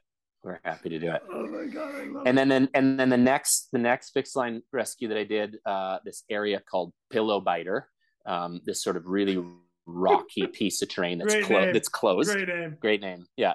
It's closed. It's got these big sort of snow mushrooms on almost a vertical surface of trees and, and rock outcrops. So there's these big snow snow mushrooms that we call pillows. Uh, and and it can be inviting terrain above when you go through the closure, then it looks like it's good, and then it just gets worse and worse and worse. Um, until uh, you're completely stuck and you can't go up and you can't go down. And uh, it would be yeah, pro- easily a hundred foot fall to a road, a flat road below. So it, it could easily be fatal. So this guy's stuck on this sort of precarious snow mushroom, um, and he had he had thrown his ski. He had maybe even just lost his ski, and he, and it ended up on the road below. And one of the ski patrollers on sweep. So at the end of the day, uh, we ski all the ski runs to make sure there's no one out there and injured. And at the end of the day, the ski patroller skied by this road with the single ski laying on the road and no one around. But he curiously stopped and was like, "What? What is this doing here?" And then ended up making voice contact with this person and realized they're completely stuck. So that that Wow. triggered a, a, fi- a fixed line rescue there. And um, again, the so precarious sort of rescue there to just be placed on this snow mushroom didn't know if maybe a, a, a, need to rappel out of there or want to reposition or wasn't even sure if the snow mushroom was going to feel stable enough not to be uh, on belay there. So took some equipment in with me as well to potentially do what we needed to. Once i got on the snow mushroom it felt relatively stable and um, so i had the sort of this backpack connected to the to the long line not not with me and i elected to sort of leave it on the long line as i prepped this guy with his evac harness. But i remember watching the sort of kit of rope and stuff sort of just pull back for the helicopter to do its circuit and i was like oh i don't know if that was that smart to leave it there you know? Like I, what if i if i need that i like it's going to be too late. So looking back maybe i should have taken that with me but it was i didn't really want to complicate the scene either. Anyway sa- safely uh safely removed uh that guy plucked him off of this snow mushroom. Um Dang. and that was my I- first fixed line rescue. You got to give me a, Or- a little more description of a, a snow mushroom. I mean, I'm thinking just of a, like a standard mushroom top, but it's a ball of snow that's yeah. Like so like in, for, for us, dome. we're in the we're in the we're in what's called the coast mountains, and so our snow is relatively heavy compared to the rest of the province because we've got the big maritime influence, so lots of humidity, lots of thick wet snow uh, okay. happens, and so when it snows super hard, the trees and say uh, rocky outcrops will will hold these big um, the the, the oh, snow the will dome, build up like on a, them. a dome a big dome. Oh, yeah, a yeah, big, yeah, a big dome. and then as it sits because snow is viscoplastic it sort of bends and twists and looks a little bit like dr seuss kind of uh, trees. And, it, and it'll sit it'll sit on these rocks and sit in really precarious places because our snow is is quite strong. So not unlike alaska snowpack you get sort of snow sticking to this like incredibly steep and and uh complex terrain. And so, sure enough, that that's he was on this snow mushroom on a rock and kind of part of a little tree island. Uh, cool. That, that, put him in this put him in a spot. So the pilot that did that rescue used to be a ski patroller as well. We actually have a number, like I said, of ski patrollers turned pilots. Um, and he was a really men, uh, great mentor of mine too. He was sort of the rock and roll ski patroller when I started. He drove snowcats. He was a lift mechanic, smoked drum cigarettes, did all the rescues. He's uh, awesome awesome dude. His name's Greg Andrews. So shout out to Greg, who actually works on and off for Blackcomb Helicopters now and has been around the world uh, working and stuff. But early on, there he's still a ski patroller. We were Avalanche partners uh, in 1998. We were doing avalanche control together. So um, we were moving through after a big storm. Uh, the terrain that is generally open to the public, but before that happens, we need to do avalanche control, and we'll use explosives and or ski through sort of areas that we think uh, might have uh, avalanches, you know, that could be started by skiers. So we need to start those avalanches or at least mitigate them before public's allowed to ski there. So that that's how we and what the purpose of us doing avalanche control. So Greg and I were on so this cool, avalanche. By the way, so cool. Greg and I were on this avalanche control route. He was the route leader. I was quite young back then, and um, he was he was super experienced and we were moving through this terrain and uh, it was a fair amount of hazard. It snowed quite a bit overnight like probably close to 30 centimeters almost 12 inches. And uh, it, it, it was sort of warming so that the hazard was was a little tricky to um, be sure of how the snow was going to behave. And so we're moving down this gully and we put in an explosive uh, up higher and triggered some snow and then we're moving through this gully and we had um, what's called a convexity. So the the the terrain sort of gets steeper and steeper as it goes. And obviously there's a lot of tension on the snow as it as it sort of sits on these convexities because gravity's trying to pull it off. And okay. so we had this convexity below us and and that's a typical zone that would that would be a what we'd call a start zone a place that an avalanche could happen. And there was enough snow there that there could be a decent size avalanche. So we threw one explosive down there and it went off but but we couldn't we can't really see over the edge um, over this convexity. So we typically move um, from safe spot to safe spot. So I was parked in the rocks in a safe location. And then as we do, Greg was like, hey, I'll move through this lower convexity and I'll ski cut what wasn't triggered by the explosive. And I'll move to my next safe spot and I'll give you a call and then you can come ski down. And that's sort of how we move through terrain when we can't maintain visual contact with each other. So um, he he moved over to the edge. Requisite amount of time went by for him to typically get to the next safe spot, and I and I didn't hear from him. So I called him on the radio. and He didn't answer. And I called him on the radio again, and he didn't answer. And so I was like, mm, "This doesn't quite seem right." So I moved farther down the slope where I could get uh, a visual over this convexity. And as I came over the edge, I saw um, a significant size avalanche, what we'd call a size two, so big enough to bury or injure a person and oh, uh, the debris the the debris out in the in the sort of valley or bowl below significant amount of debris down down below. And i was like oh that that's been triggered. And he's not answering. He's he's likely been caught. That's that's oh, what happened that's no. what's happened. So yeah pretty harrowing experience for me for sure. One of my most really when i think back to avalanche my experiences with avalanches and people getting caught my most my most harrowing for sure uh, made the call on the radio, which we use utilize a code uh, called code alpha. It simply means there's been an avalanche and someone's involved.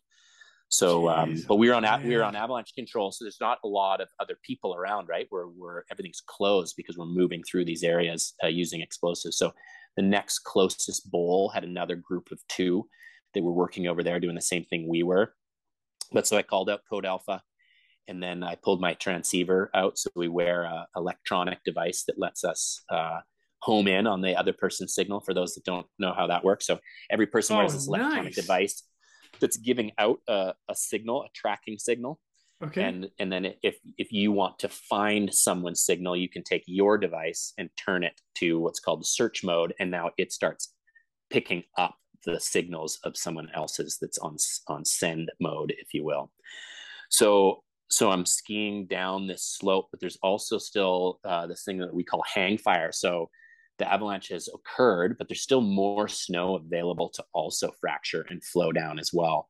So oh I don't want to God, dude. So so I don't want to get caught myself. So I sort of moved into in this what's called ski cutting. Like I put my skis into the above terrain that still had snow on it to ski cut the rest of this hang fire, this hanging snow that might maybe catch and bury me as well. So I sort of got a reasonable result out of there. And then it started moving down the bed surface where the snow had slid. So there's really no more hazard with my transceiver out, getting ready to go utilize this sort of grid search pattern to try and find my buried partner. And um, yeah, so super energetic, pretty easily uh, one of the highest you know sort of stakes situations I've been in. My bar- my partner's buried, and uh, the clock is ticking.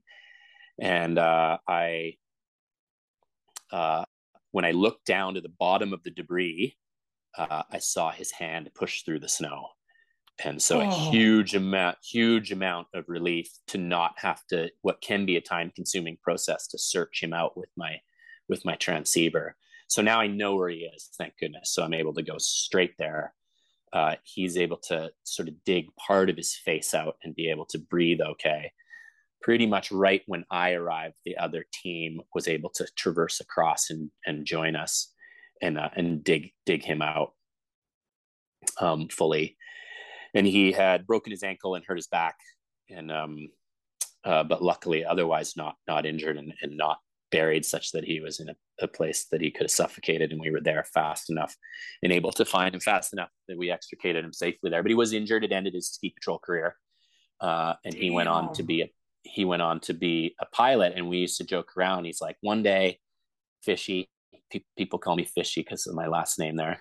He's like i'll be the i'll be the pilot you'll be the rescue tech. We'll be doing long line rescues together, you know. And um, he was an optimistic dude, and and sure enough, like many years later, because he went and got his pilot's license, worked for a bunch of different companies, bro- you know, broke into the industry as you do. It takes quite a while in, in Canada yeah. to to to get to that level, and then sure enough, he's back working for Blackcomb Helicopters. He's a certified rescue pilot, and and there we are doing exactly what he claimed. These fixed line rescues together. So yeah, he's a great, he's a great, great, great friend, friend, awesome mentor. And then to fast forward even that, he found himself working at another company in the wildfire rappel program that I worked with. And uh, we spent uh, a summer feeling sort of pilot slash hoist uh, rappel technician uh, firefighting together. So we've had this uh, convoluted, um, interwoven, shit, interwoven relationship um, that's that's super special to me. And yeah, I guess fast forward to the next crazy story in Alaska, we had an engine failure together. Oh, and, um, what? What? And, and then had that, the two of us had, had that. So we we are um, we are we are brothers to say the least. Uh, and yeah, he's he is an incredible friend, and we've shared some wild experiences together. Um. Well, let's let's go. Do we just segue? Do we just segue? Yeah, absolutely. Because I'm straight into. I'm jonesing right now. Um, so I'm so I'm ski patrolling and I love my winter job, but I don't have a good summer job. Friends of mine, um, a couple friends of mine were wildfire fighters in the summer. That seemed awesome.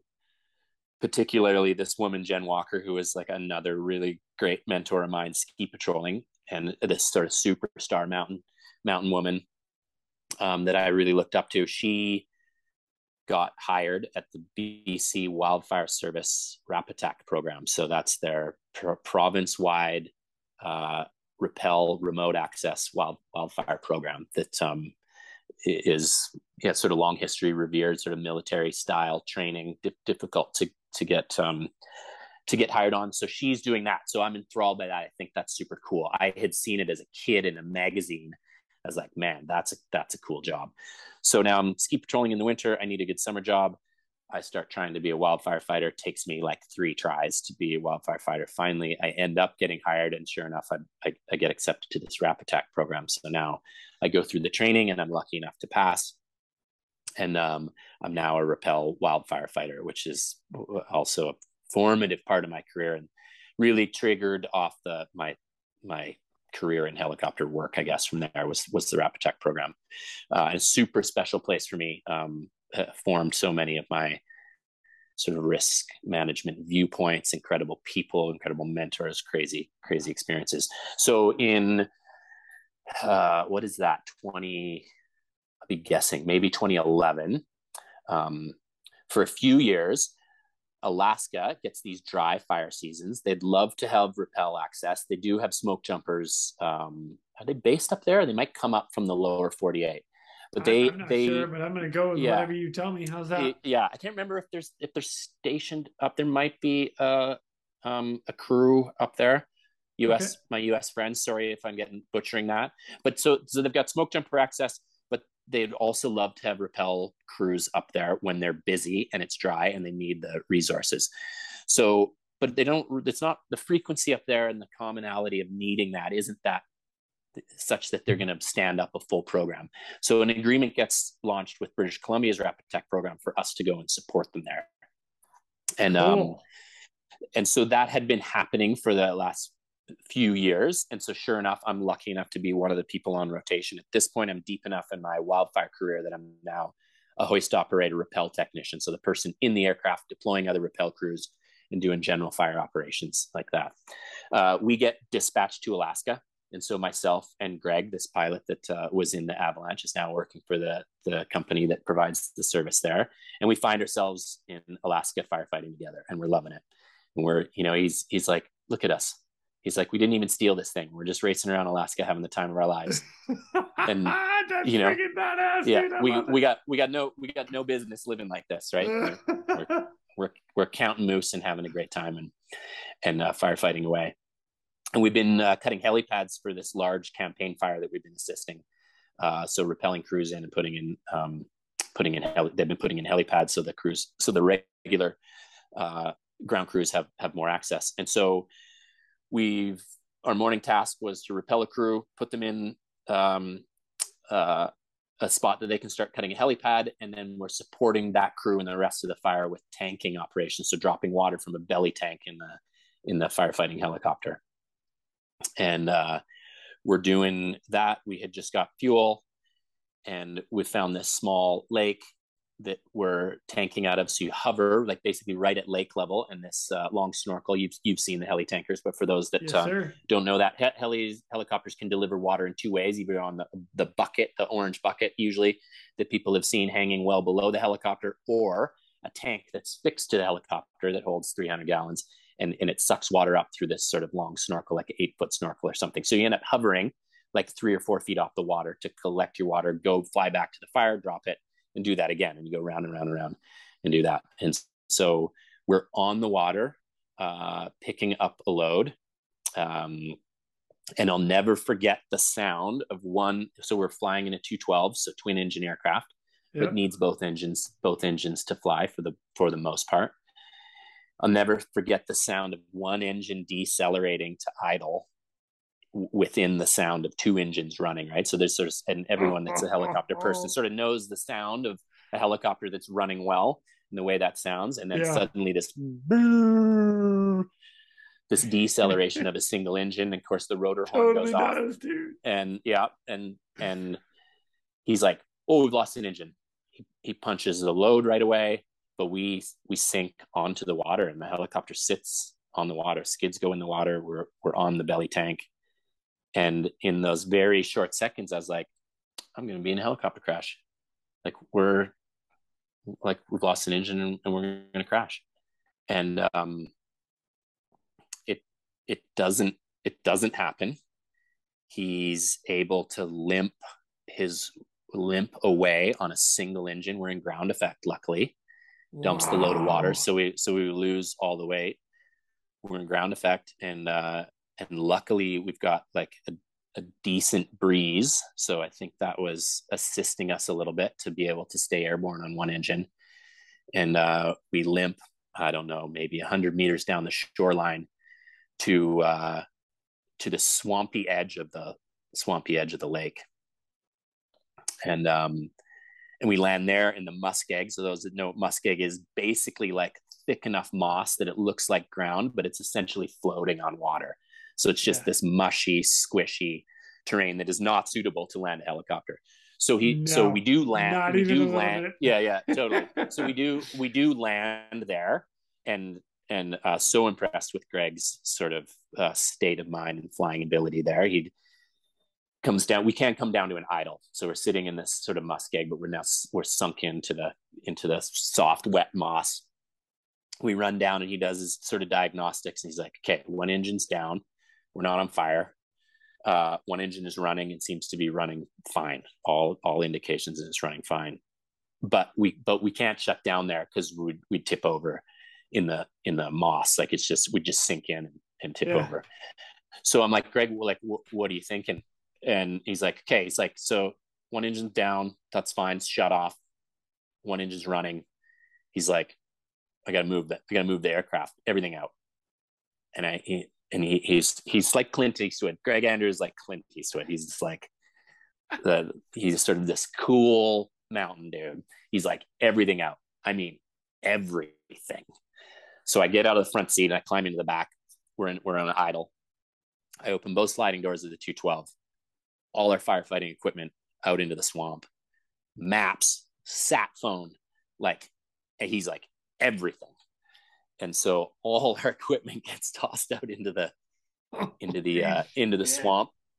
And I'm I'm like uh like I can probably walk my way through the bush. So down this lake, luckily, on the lake that we were choosing to grab water from in that particular case, is an actual uh, built heli. So they they felled some trees, and there's a, a, a, decent landing spot where fire crews had been staging, and there was equipment, so you could land and shut down at this at this uh, fire helipad. He's like, I'm going to try and get back to that pad. And I'm like, okay, do you want me to try and walk, or do you want me to stay with you. He's like, I, I wouldn't mind actually you just stay with me and you can help me watch gauges and stuff and, and clearances. I'm like, okay.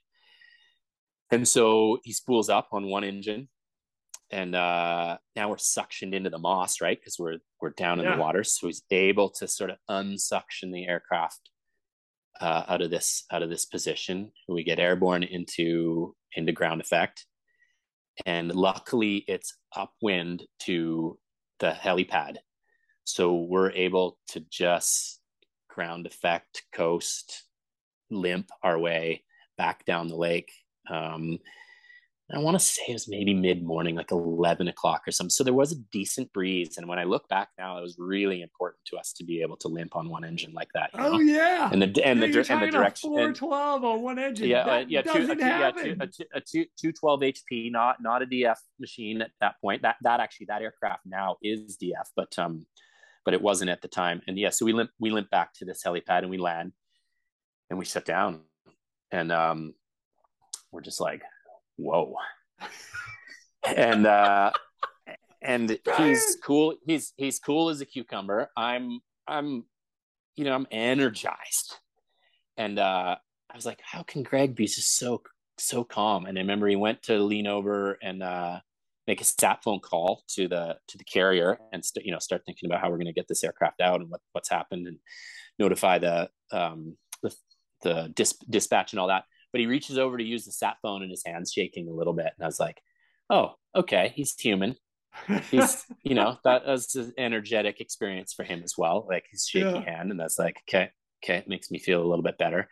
We we get out the um, the other fire crews, the Alaskan fire crews are there, you know, the, the machine shuts down. They're like, whoa, man, like what happened? We saw this puff and then we sort of heard this noise and watched you guy coast around the corner and disappear. We're like, what the hell happened? He didn't really say much of anything. And he's sort of a non-smoker at that point. He's always uh, been a non off smoker, but he's a non-smoker at that point. He's quit and he just gets out. They're like, everyone's sort of crowded around, sort of high, high energy kind of conversation, people being like this, that, the other thing. He just doesn't say a word. Quite calmly says, "Does anyone here smoke?" And they're just like, "Yeah, I do." He's like, "I'll take one." And then so we. so oh, we're, we're shut down. We're safe. The, the problem solved. We, we've sort of made the calls. We climb up on the aircraft. He opens up some cowls and stuff. He's like, I'm just gonna have a little sit down. So we sit on top of this aircraft in the remote Alaska wilderness, and he has a cigarette, and um, and and we share that we share that moment together, and we sort of come down together after that, and we've talked we've talked fondly about that, talked fondly about that since. Yeah, crazy. Um, that that was that was a crazy experience. Oh if we rewind, gosh. if so, if we re- rewind a little bit to sort of uh, human performance risk uh, reaction to to problems and stuff on a on a bigger conversation. We had done, I think every two or three years we did HUET training there at the at the Rapattack program. So underwater okay. helicopter egress, training. training. right? Yeah. Um, yeah. So those, Love those it. that have done I have know such it, a blast know what it is. yeah, of course. Th- those that don't, you can sort of simulate it in a pool. We had this basic uh, cage that sort of represented a fuselage, and you can put it in the shallow end of a local pool and you get in a you get in your seat and you wear your seatbelt and you get tipped over and it's a way to practice for people that work in helicopters to potentially do the survival the best case uh, version of surviving being tipped over in a helicopter and that's stay stay in your seat orientate your exit open up your exit then come out of your seatbelt and then make your move to to exit the aircraft and it's quite a critical right? As you know, it's it's sort of yeah. critical to do that. If you come out of your seatbelt and get disorientated in the in the upside down dark fuselage, uh, you, are sort of you're going to die from that. You're yeah, not going to find an exit point. So, and we had done that, I think, that spring. So I had I was current as of that year, having done that. When we sat in the water with the engine decel there, and I was like, "Oh, we're like if we continue to decelerate, we're going to tip over. We're going to rotor strike the water." it's going to get super violent and and it's going to be a crash. And um, so we sat in the water and then so the, those seconds which probably was less than 10 seconds but it felt like an eternity there. You're like i'm in a helicopter crash. I remember reaching for my seatbelt and all i could think about was like i'm getting out of this freaking aircraft. Like i'm getting out right now and and and that's what i'm going to do and so i broke all the rules of stop wait for things to stop moving landmark your exit use your seat. I, I just I failed I failed miserably on my mm. intentions. I didn't undo my seatbelt because we sort of were able to keep flying, but in my yeah. sort of panicked state, even with training, I I didn't I didn't perform, and that's a it's a bit of um well it's super it's super humbling. It's a good recognition that it takes a lot of training to lock in those type of behaviors when your reptilian brain is is yeah is sort of going against that. Yeah. Bro, that is yeah. crazy. That's crazy awesome. Yeah. Wow. And uh yeah, they it actually it ended up being a uh, a, a fuel starvation problem. So the engine wasn't wrecked. It didn't it didn't um like we didn't blow it up or anything. So it ended up getting fixed in the it ended up getting fixed in the field. Engineers came out to the field able to fix it. They actually bore scope the engine in the field. Um, cool. So, wow. Uh, yeah. So th- those that don't know that, they, they put a camera inside the intricate parts of the of the helicopter engine to make sure there's no internal damage, yeah. um, which there which there wasn't. And then, so they were able to start it up, and they flew it out at one o'clock in the morning because it was daylight up there in Alaska. Then the next day, and we were back. We were back in service like, in less than forty eight hours. Wow. Yeah. Oh, that's yeah. great. Kept, yeah, kept going. Yeah. Jeez. So man. yeah, those that's one of a formidable it, experience in wildfire. oh my god. Doing it with some good friends. Yeah. yeah. Did you had one heck of a good career? That's super fun. It's been yeah, it's been super diverse and I'm super grateful for the combination of this sort of specialty helicopter work and wildfire fighting along with just wildfire fighting in general. Those that have done it know that it's it's its own whole own animal and then ski patrolling in the winter. And so I had these two awesome seasonal jobs that had, uh, you know, sort of similarities with respect to how you sort of carry them out, risk management, teamwork, communication, all the things. And fast forward 26, I did that for wildfire fought for 17 years and, uh, and ski, still ski patrolling for 26. And you're just like, oh, right. okay, I guess this is how it goes. I, I do this for this long, but it's so I, so engaging, so engaging. I, out of curiosity, did you have any rescues or anything that happened to any of the guys during firefighting while you were long lining and short hauling and rappelling in? Yeah, yeah, we did have a few. So in I want to say it's 1994, the the Rapattack program uh, sought out. I, I, think it was L.A. City Fire, if I'm if I'm not mistaken. Might have been county. I think it was City Fire at the time, to look into what it would be like to provide hoist, you know, build a hoist program around the the wildfire Rapattack rappel program.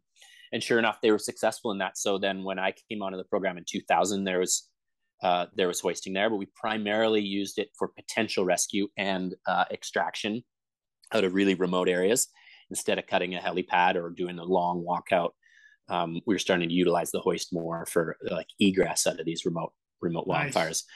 Um, and then and we had sort of a yeah. Because real quick, a, let me a, let me throw this out there for those that yeah. don't understand: is you can rappel in uh, quite fast, and yeah. if you set up the the helicopter right, you've got what's known as the fries bar, which is attached to the ceiling, and you can send it out both sides of the aircraft. So you have doors on both sides, so you can literally send down what like two, maybe even four dudes at the same time.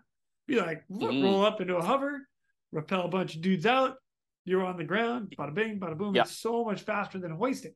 But at the same time, yes, hoisting, you're just like one, two, three, four, five, however many guys you get down. You're, yeah, you're totally correct on that. So the BC Rap Attack program is a single person at a time out of the left side, but off of a rappel okay. bar. Uh, the uh, actually the um, aeronautical uh, no the aero design aero design rappel arm okay. um, which is really which is really nice uh, device there and we're on Still sky genies pin, for those. slide the bar out put the pin back yeah, in. That's right. Yeah. And. Um, so yeah so so rappel out because you can go you can rappel really quickly. So three people rappel out on a single rope. Uh, drop that rope then there's uh, two 170 pound gear bags in the back that end up on this cargo arm suspended outside the aircraft and they get rappelled out on their own individual ropes. And so in a, you know, BC's super rugged, really mountainous, um, lots of timbered terrain and lots of really valuable timber because logging is a, a, huge part of the industry here. So we're not only trying to sort of protect, uh, you know, sort of structures and values from wildfire, we're also actually trying to not lose timber value. So there's, you know, long history of wildfire fighting here and remote access um, recognize that if we don't get there within a decent amount of time, these fires are so much more difficult to uh, manage. So if we've got a rappel crew that can quickly dispatch to a small lightning strike fire in really remote terrain and be able to suppress that before it gets a big head of steam and a bunch of energy built up, that's sort of the best suppression method. So that's why the rappel program exists. So that's been since 1972, 73 is when it first started. So it's long, long history. 94, hoisting comes into play. I started in 2000. The hoist exists. We use it mostly for extraction. Uh, I'm on a fire in the East Kootenays, for those that know Canada, um, uh, near uh, Fairmont. And we're working on big campaign fires, so mul- multiple crews over big distances. So lots of uh, machines and, and truck access and, and 20 person crews working. And we're there supporting helipads and firefighting in general with all this, you know, there's probably 100 people or something working on this fire. We get a call, someone's been injured up this uh, cat line. So, where a machine had sort of pushed into the forest um, to make some fire guard. And we go, uh, we, we respond because we're sort of the closest crew, but we respond by truck and then walk up there. But I, um, I remember just thinking, I was like, okay, well, if we go in there and this person's injured and it needs to be uh, potentially a hoist rescue, I, I better bring my equipment. I better bring my rappel stuff with me, my harness. Yeah. Um, so I march in with that with some other uh, first aid crew, and we find this gentleman that had that had sort of slipped off the slippery, muddy embankment, and he's you know, sort of his feet whipped out from underneath him, and then he fell on this like uh, sort of six inch small stump, like right on his lower back, and he was ah. actually showing some uh, spinal deficits at the time, so he had numbness and tingling in his legs, oh. and um, so an assessment there would have showed you're like, okay, here's an injured injured guy that likely has some sort of spinal injury, and uh, this would be a super long carry all the way down this this machine built cat road to a place where you could get a truck, and then a long drive on fire road to you could meet an ambulance. You're like, this is going to be a hoist rescue for sure. So we sort of pull the trigger on that and get um, get him packaged up and uh, hoist him out off of this cat guard, and we're able to fly him to uh, the closest staging area. Met an ambulance, and luckily for him, I think he had a lumbar uh, fracture, like compression fracture, but luckily, um, just the energy of the fall caused sort of uh, just temporary um, numbness and tingling and sort of neuro neuro symptoms, and so he made it. He made a full recovery um, and, and, wow. and, wasn't uh, paralyzed, luckily. But in the in the moment, we didn't know what was happening, so it was a pretty serious call. But it turns out uh, that's the first hoist rescue in the history of the Rapattack program. Oh, sick, um, dude! So yeah, so get to be uh, get to be a part of get to be a part of that oh, um, program, and and so it's a little bit of a uh, it was you know in the overall bigger part of the Forest Service that that was um um uh, what, what would you call it? Yeah, just just a, a, a notable notable event of utilizing that that capability that had always been there for the intention of of being able to provide rescue. And sure enough, it, it sort of went well and it went smoothly. And thanks to the training, so that so there was sort of good feedback um, and and usage of that. And so we we were we were proud to be able to provide that service to the rest of the wildfire program who doesn't have Rappel. It's a centralized program that serves the whole province. Um, but it's just three three specialty aircraft and and just uh, 12 at the time three person crews so it's sort of a, a specialty um, uh, group there and there's a lot of pride in unit and um, we're, we're really happy for what we train for all the time to work well and serve uh, serve that that patient's needs in the in the best way possible yeah so really proud to be a part of that one that is super and actually cool, did, man. Did did that because I was that was only my second year there, so I was the one smart enough to bring my rappel gear, but um, a more senior person, actually that woman that I ski patrolled with that I admired so much that went to Rapattack that sort of caused me to get there. She yeah. was she was with me, so we had sort of been we'd done lots of ski patrol calls together. So the first aid went well, and then she put my harness on and did the rescue, and I did the tag lining. Oh, um, for cool. it, yeah. And the but, guy made a uh, full yeah, recovery, which is great. amazing. He did. He did. Yeah. yeah. yeah. he did. Yeah. Well done. Um, yeah. So there you go. That's cool. First, That's cool. first ever, cool. and then, and then over my career there, I've been lucky to be a part of a number of rescues. They don't happen too often. We did some civilian rescue. We did. We used to do some interface with the ambulance service before they sort of opened the the provincial ambulance service uh, opened a base in Kamloops, one of the interior towns. So now they've got sort of primary like scene response helicopter, but we still will respond cool. in in um, in some rescues, and we did a number for some firefighters. Did tree planter that's that stepped on a log and it rolled, it it dislodged and rolled over him, and uh, he had a bunch of compression fractures. Oh. And we were able to we were able to rappel out and hoist him. Did a guy with uh, just a knee injury, but he was a long way from being you know to be able to to walk out uh, part of a guy that got well. We, the initial call, we thought he got struck by lightning, which was which was oh like God. full on.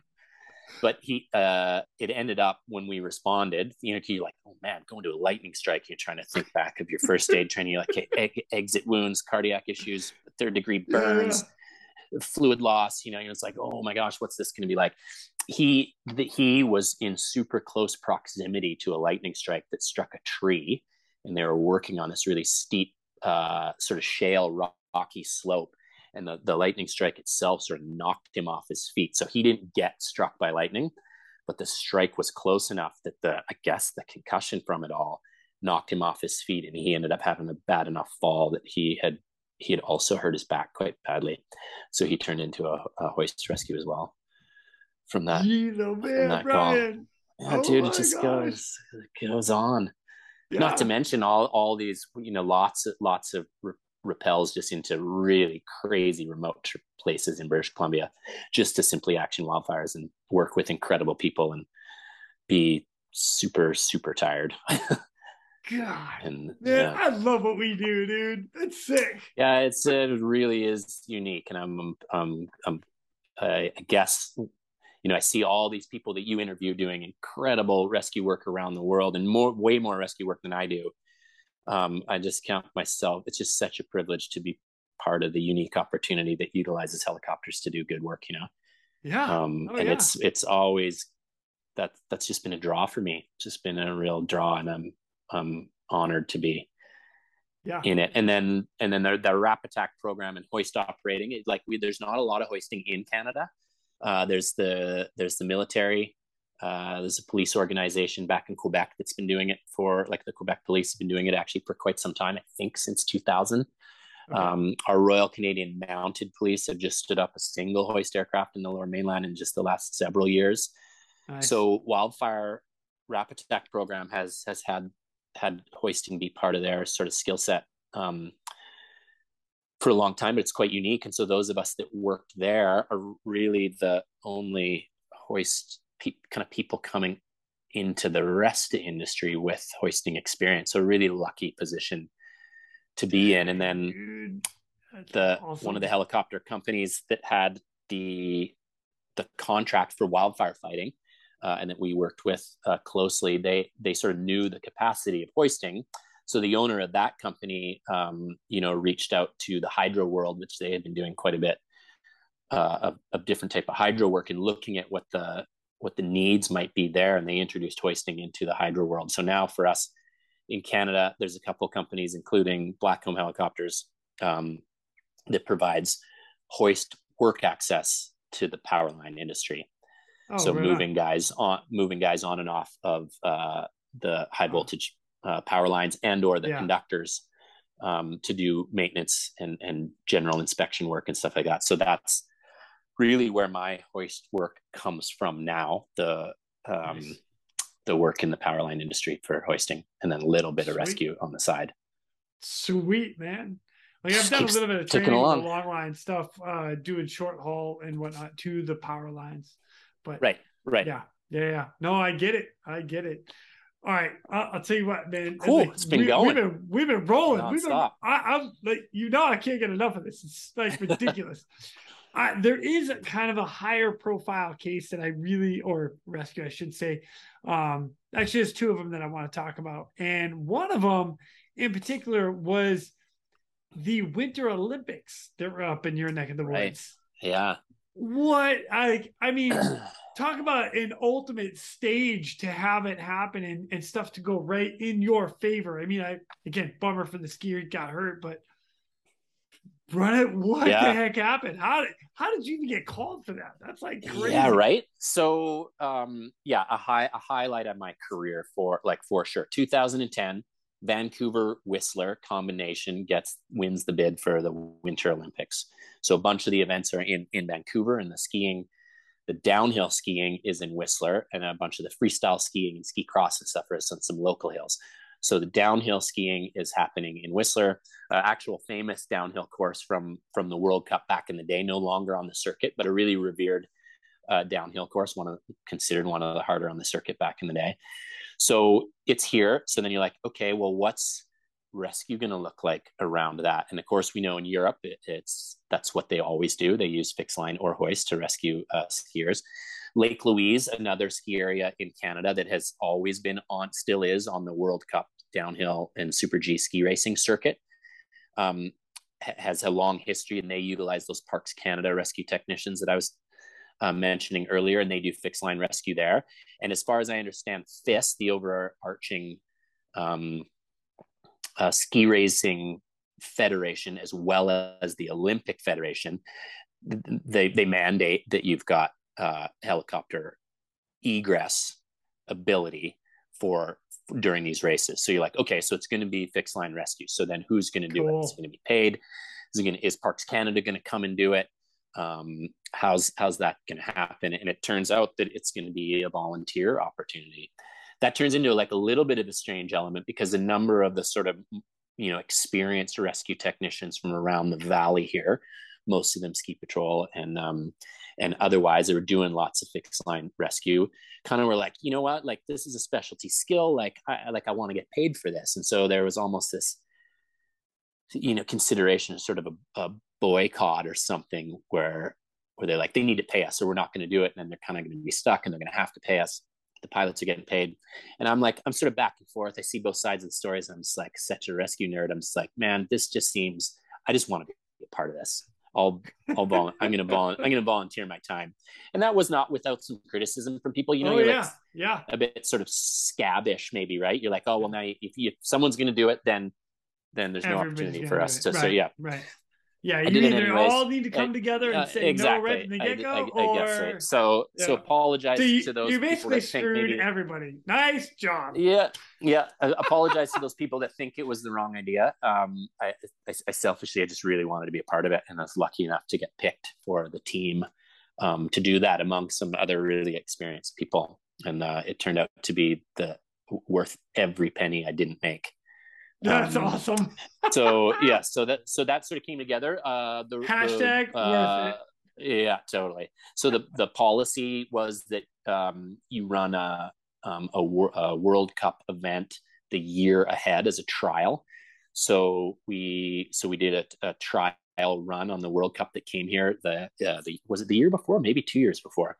Um and we did that. Blackcomb helicopters was the um uh, was the aircraft provider and then uh, coupled with the volunteers, those of us, some of us were, were connected to the, the company that manufactures the the fixed line uh, equipment in Canada as well. So Mergeco um, being the the kit we use there, and yeah, I sort of built built this sort of preparation around that. And so sure enough, 2010 shows up, and um, there was a, a four or five of us that were on rotation as rescue technicians, and um, I was lucky enough to be on the women's downhill day of the race as the as the staged rescuer. So we had the aircraft sort of parked um, just a little distance away from the main grandstand and the finish line, and we'd fly up each morning and and uh, and sort of recce the course. There's like comms comms lines and cables and other things. So we'd recce the course, make sure we sort of were landmarked appropriately to where we couldn't couldn't do rescue any hazards, and then we'd park aircraft's rigged and we're just waiting and I'm standing in the finish line like inside the the security corral watching all and i'm a big huge fan of ski racing. Um you're watching all the greatest ski racers in the world do their thing with big jumbotron yeah. and dressed in a harness ready to go. Most people i think thought we were window washers or something which was totally fine. And uh and we watch on the jumbotron and this woman her name's edith Miklós. i think she's bulgarian. If i get that wrong apologize for those that know who she was. She has a, a nasty crash ways up the ski hill, crashes into the fences, and um, she's injured. I think quite a bad knee injury. So we watch that happen, and there's ski patrollers staged all down the course that respond on skis, and there's doctors that respond.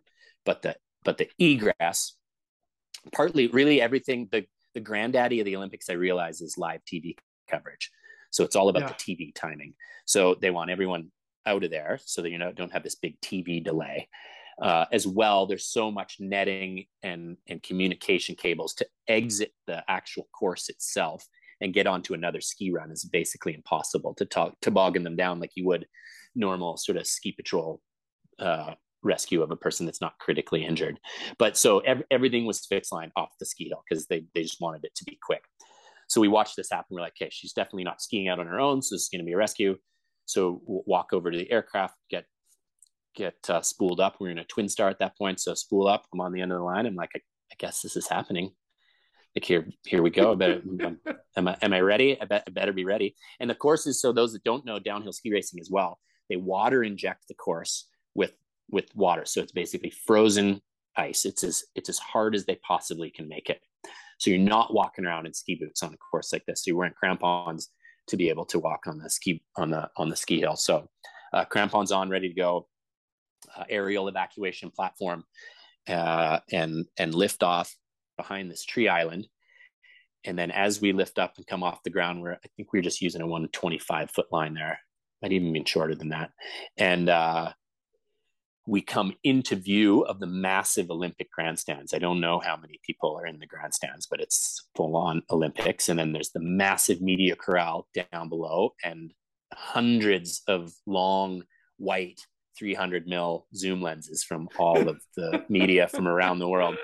And I come up from behind the the tree island and I look to the I look to the grandstands and I'm just like, I'm like, this is the Olympics. I'm doing this at the Olympics. Like it really was a meaningful moment to me.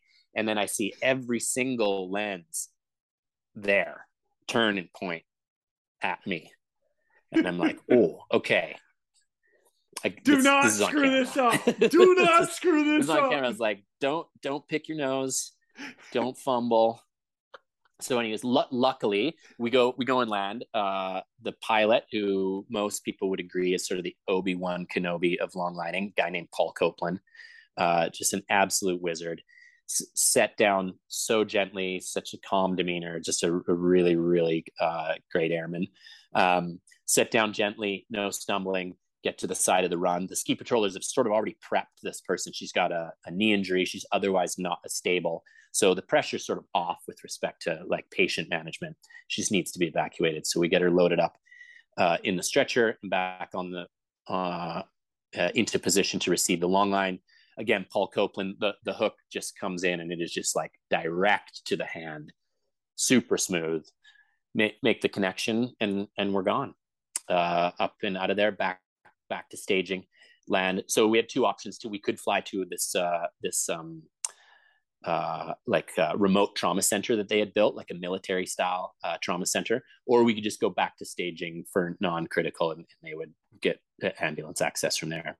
So the call itself wasn't particularly complex, but um, being a part of the only long line rescue in the Olympics, there it, it was an incredible opportunity for me. Really, really proud to have been a part of that.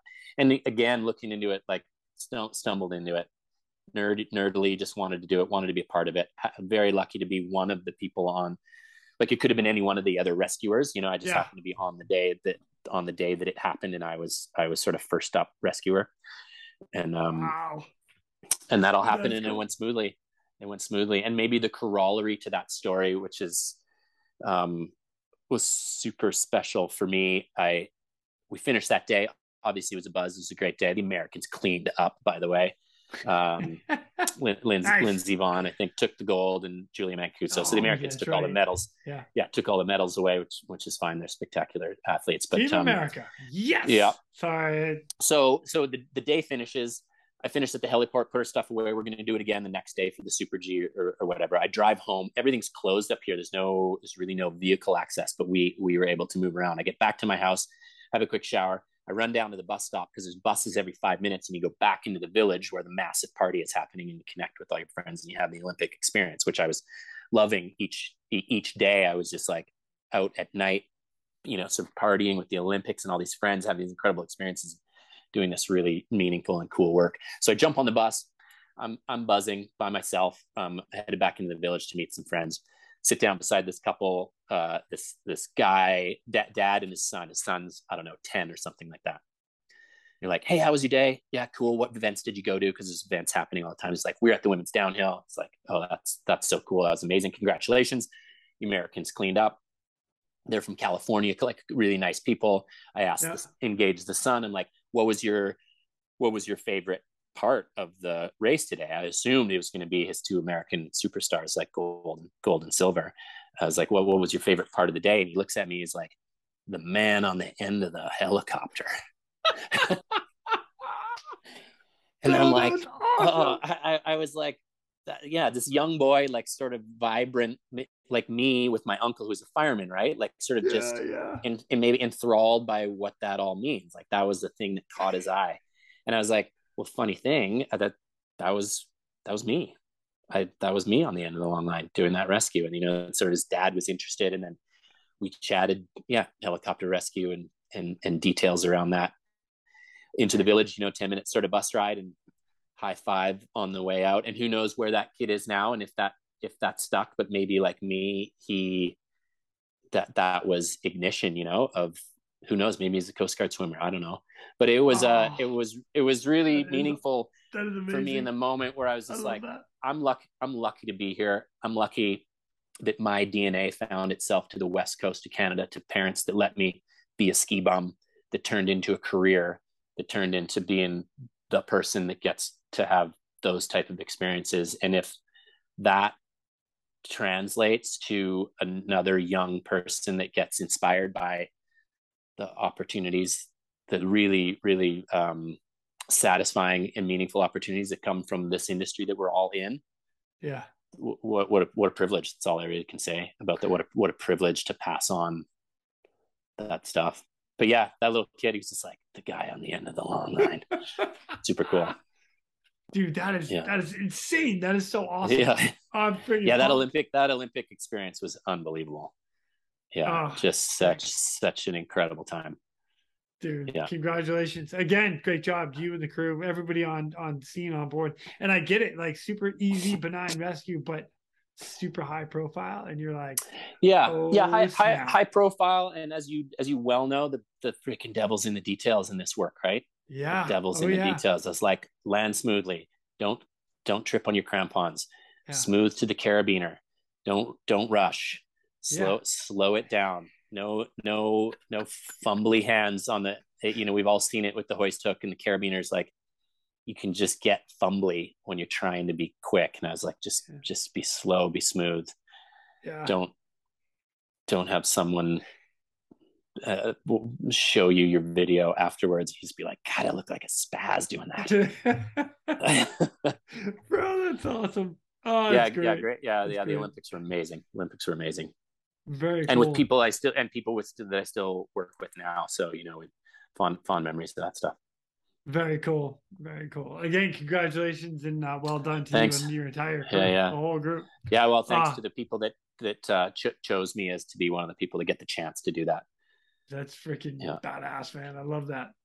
Um, you get time for one more? yeah let's yeah we're, we're All right, cool. now. Uh we are we we are rolling. Yeah. So you um well, I have an article here and it's it's pretty cool. This is out of CBC News, British Columbia. Uh and the headline World class skier bounces back after traumatic brain injury thanks to breakthrough treatment. And the cool part about this is you're in this picture on headline news uh, on the toboggan, basically straddling the patient, helping her out or him out. I don't even know him or her, Uh, yeah a female female, helping her out. Like, yeah. what? What is this? So, world class skier number one, awesome. Um, traumatic brain injury, not awesome. And you're there to help her get to a rescue or, or save her, save her life. Yeah, yeah. So that's uh, that again. That's easily seven years, if not, yeah, seven years ago. So in the spring at Whistler Blackcomb, there's it's it's not as big as it well, it doesn't really exist much anymore. But for a number of years, there's this thing called the World Ski and Snowboard Festival. So this big spring festival, bunch of entertainment, bunch of big snow sport events. So. uh a high level ski cross event, high level what's called slope style event. So those of you that watch the X Games, um, yeah. uh, uh, big big jumping competition, so freestyle jumping competition, both skiers and snowboarders. And uh, at this at this stage of the of, of the game, this festival was sort of the place to be. People from around the world would come. The top athletes were there, and um, and we the ski patrol provided first aid for, for coverage for that as well. And uh, it's the slope style events, women's slope style. Um, this woman named Jamie Mo Crazy, and I think it's all. I, I apologize. I think she's a Park City girl. I'm pretty sure Utah. If I'm getting that wrong, Jamie, I apologize.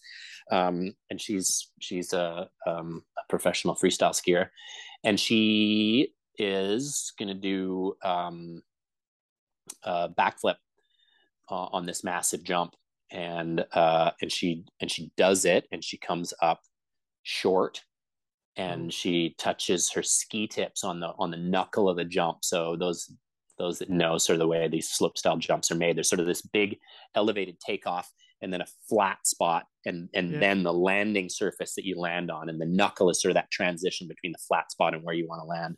Yeah. And so she sort of uh I guess under rotates a little bit and and um and the ski tips touch before her feet kind of come around. So they touch and immediately stop. And then that pile drives, as you can imagine, her head straight into the snow. At, at uh, and these Oh. tabletops are like 60 feet long, you know, they're, they're, um, there's a large amount of air and, uh, and quite a Yeah. bit of descending drop there. So she's got lots of energy, lots of potential energy built up to hurt, to hurt herself.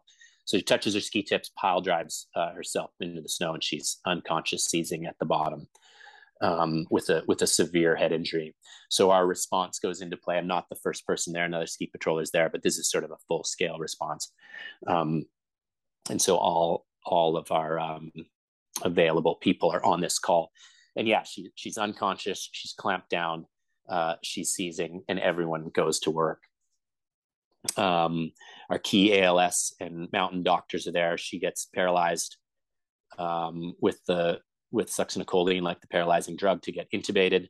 Um, I remember starting the IV on her, and she was posturing so hard um, uh, to her to her core. Those that know that, so she was decorticate, so she's all postured up. When people have bad head injuries, they essentially like clamp down or seize up. Their muscles go super stiff, and and uh, I remember trying to get her arm straight enough uh, to get access to the, the vein in in her arm, and I, it, it, took all my strength. And she's this tiny little woman; she's probably five four, and I don't know, 120 pounds maybe or something, and. I ended up having kneel on her hand, like with all of my body weight, to hold her arm straight um, just to to get access there um, to the IV. So it's that's a complicated place to have those kind of calls happening. It's high profile. There's cameras. Everyone's watching. It's it's it's uh, our sisters there. It's um uh yeah. It's, it's really it's sort of scary and tra- tragic for everybody. She she gets intubated and stabilized as, as well as we can there. Um, we can't land the helicopter super close by, so we have to ski uh, a few hundred meters to a designated landing spot.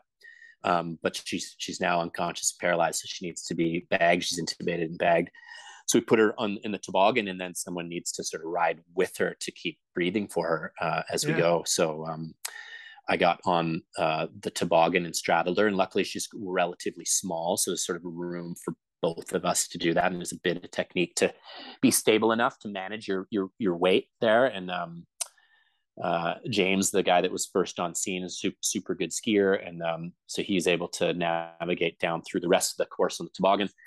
And um, while I while I bagged her in the back of the of the toboggan to the helicopter, and then into the helicopter down to the clinic, where she then uh, was again sort of stabilized, but immediately flown by our BC uh, BC ambulance, air ambulance, to the primary trauma center. Um, she it really seemed like one of those sort of critical head injuries where she had obviously a, a significant bleed.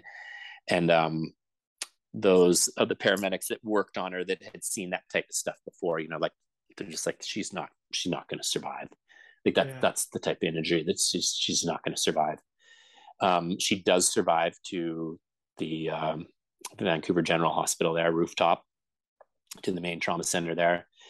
And um, and again, I could be getting this wrong, but I think it's it's new, relatively new technology. The sort of idea that you drill a hole in the skull to release the pressure of the bleeding that's happening that's what that's what squeezes your brain and kills people super quickly.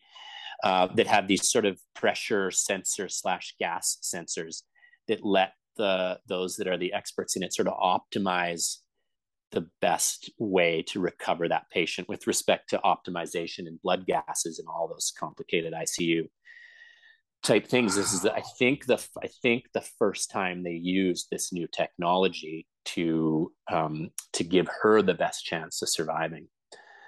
Then the long story of the long story is that she's American. Uh, they stabilize her enough to fly back to the U.S. And the last we hear of it is that she's alive, but at that point, that type of head injury suggests that most likely she's like deeply head injured, sort of yeah. vegetabilized patient. It would be what the history would suggest that type of injury ends up at. So we didn't really hear much about it after that. That she she survived. She's been repatriated to the U.S. and, and we wish her the best of luck. A year later, I'm at the same festival. There's these big uh, entertainment things in the village as well. These sort of film festival and and um, a big slideshow and I'm at that enjoying myself. This the this accident so long in the memory banks. The host gets up and like, you know, we we love our mountain sports, we love celebrating extreme sports, but at the same time, terrible things can happen. Last year, there was this horrible accident. Uh, this woman, Jamie Mo had had this terrible head injury, and uh, remarkably, and thanks to the efforts of you know the ski patrol and the medical practitioners down the line, she's she's alive and well and here today and I'm like, oh, oh no. God, I was like, what? no way. I was like, that that girl is all I knew of her from then. I was like, is is here, like back. So after after the show, I wandered my way through the probably a thousand people that were at this big big event. And um yeah, I got a chance to sort of catch her attention and introduce myself, and I was I was emotional. I think we both oh shed tears. I'm just I was just like, dude, Jamie. i love that. Um, yeah, uh, unbelievable. I think about it now, and like her, her, mom was there, and her whole family was there, and I'm like, I'm I'm, I'm Brian. I'm the, the paramedic that ended up, you know, flying down to the off the ski hill with you, you know, and we sort of just that yeah, I had a stunned look, and then yeah, pretty mean, pretty meaningful conversation uh, there. And and since then, she's come back. She's back on skis.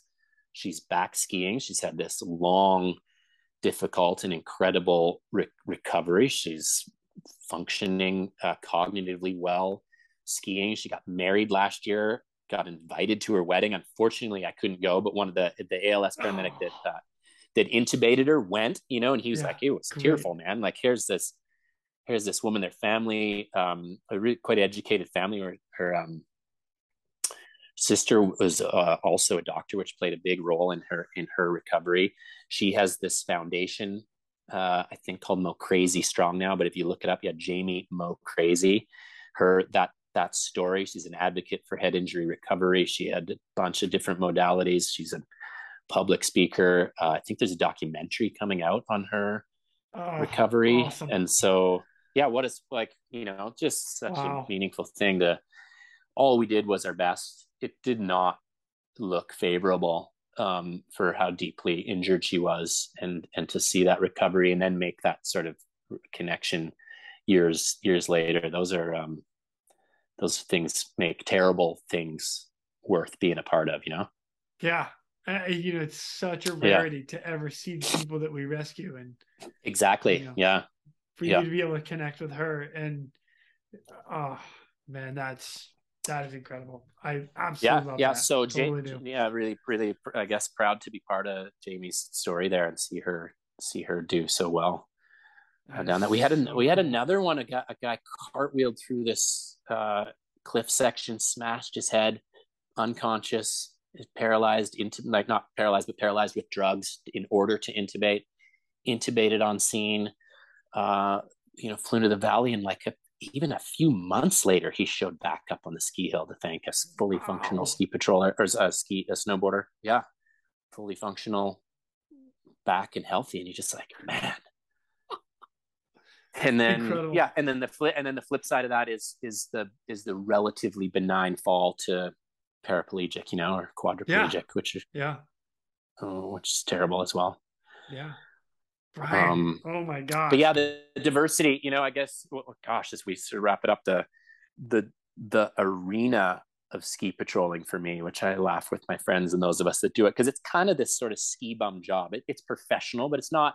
It's not professional like Coast Guard rescue swimmers, or you know, look at look at the Travis County Starflight, like these sort of big, incredible rescue organizations, uh, Air Zermatt, like all over the world.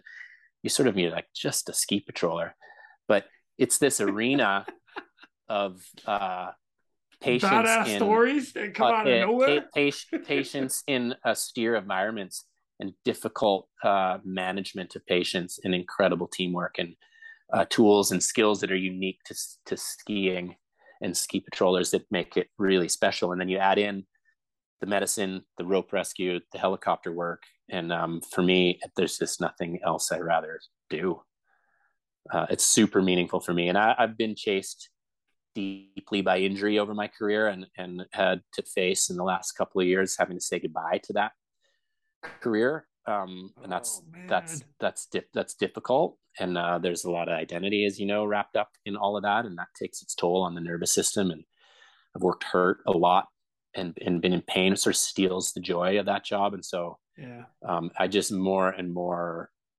grateful for the opportunity to be part of that incredible program and group of ridiculous characters that I work with that are a sideshow at best until the call comes in and then as professional as anybody I've worked with when when necessary.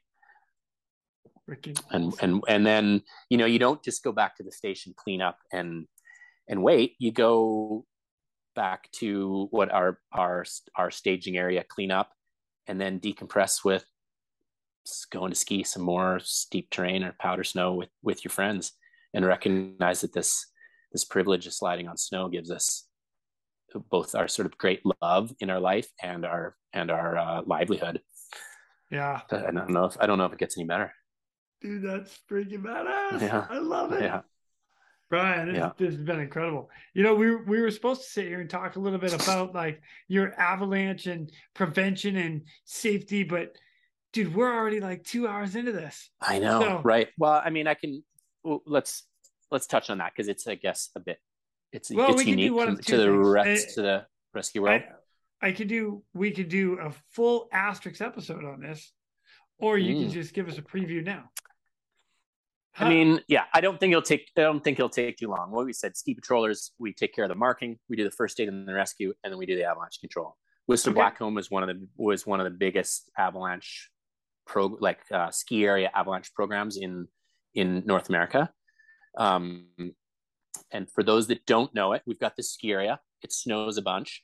A lot of the terrain is what's called avalanche terrain, has the potential to um, uh, cause or avalanches be triggered either naturally, they just happen on their own based on the weakness yeah. of the snow, or skiers uh, can cause avalanches to happen by skiing into places where the snow then fails and you could get slit. You know, it can slide and either pile drive you into the terrain below, smash you into trees, which can be fatal in and of itself, or bury you, and then um, and that can be fatal as well. So in a ski area, obviously the the mandate is that we can't have people exposed to that hazard. Right. So then we have an avalanche program that makes sure we'll go and do our best to set off or trigger, or at least make sure that avalanches aren't going to happen within the ski area so that we can then open it to the general public and their only thing that they have to worry about is skiing powder with their friends and have a great time. That's the whole that's the whole point. Um, but depending on what happens we we need to go and mitigate that hazard ahead of time. And so we'll do that with uh, either just avoiding places keeping things closed yeah. uh, skiing into terrain and trying to trigger the avalanche ourselves on skis uh, which can be both harrowing, but for the most part fun if you keep it within the sort of risk tolerance that's defined in our policies. Uh, trigger trigger the avalanches ourselves, to just keep the snow from um, move move the snow preemptively. Uh, and then in bigger, and more hazardous areas, we use explosives to control the avalanches. And Things um, make you go group, boom. Yeah, yeah. So groups of so groups of two called avalanche control teams uh, will move through a designated area called an avalanche control route uh, or route, depending on um, which side of the border you come from. and and will a combination of ski ski through ski through terrain, apply explosives, make sure we're happy that uh, the avalanche hazard, the likelihood of someone triggering an avalanche, is low enough that uh, we're happy to open that to the public. And so we'll do that by hand. We'll just throw explosives by hand, which is awesome. We'll hang them on ropes so that they stay in a specific spot that we need them to stay. Uh, we'll wheel them out on these big uh, sort of industrial clotheslines over gullies and cliffy areas that we can't get to. Yeah. Uh, we'll shoot them. We'll shoot them from a glorified potato gun full of pressurized nitrogen. Oh my um, god! What? Yeah, yeah, called an avalauncher. Uh, and then we'll also drop explosives from the helicopter. And so all of those methods are fair game to try um, and and make sure um, yeah the hazard's mitigated. So oh it's an early God. it's an early, it's an early morning that's before the lift so we'll take snowmobiles up in the morning to the top of the ski hill. We'll gather some weather data. We'll use some like uh, electronic telemetry to look at further weather. There's one designated person called the avalanche forecaster. They're responsible for running that avalanche mitigation and then they've got their workers the avalanche control teams that will then move out onto the onto the different areas and, and go about our explosives control management. So sort of get a game plan in the morning, use the computer telemetry to figure out what's going on, see what it's like outside, look at the temperature, how much snow, where we think the hazard's going to be, how much of it, how much explosives we need. Pain, painfully and arduously, uh, because their explosives are stored on the ski hill, there's a bunch of regulatory distance requirements uh, away from the public. So our explosives are stored in these obscure places. So for us to go get them. We got a snowmobile, go get the uh, uh, the explosives or use a snowcat. It takes us a while to do that. Then we've got to arm them, apply the fuses and the and the blasting caps to them, and then we head out on our on our routes to go, go uh, send our explosives explosives out. Yeah, so it, it's some snow it's, up. It's awesome. It's hard work. You're working in the storm. You're hiking ridges in the dark in the crazy weather. Uh, you're working with one other person. There's there's some risk involved for sure, but there's a lot of risk management, which again, I, I, I point out to it's that real time risk management for, for me is one of my most valuable sort of uh, ways to gain experience here. It's, it's your own risk. You've got a dynamic environment. You're weighing all sorts of factors um, and you're making decisions like in the moment all the time to sort of uh, try and keep yourself safe but also make sure because you could just avoid it altogether, but then you know yeah. ski area open. So to try and accomplish the goal. So there's that sort of risk optimization part of the curve that we talk about in lots of different um, talks we've been we've been a part of, and uh, and you're working with an incredible team. And uh, at the end of it, if everything goes well, you also ski some powder by yourself before the ski hills open. And so it's uh, yeah. I need to come hang out with you a lot. Yeah, you do, you do. mm-hmm. Wow. Yeah yeah so that that's a big that's a big part of the ski patrol career and i think if there wasn't a big avalanche control program here that, that that's kept me for 26 years for sure between the sort of more dynamic rescues and the avalanche control every day is um is adventurous for sure and you just get to see the really the best parts of the ski hill sunrises you know and for the most part of my forward i work four on three off schedule if it's snowing a lot it's it's four sunrises in these wild mountain environments by by yourself, one other person.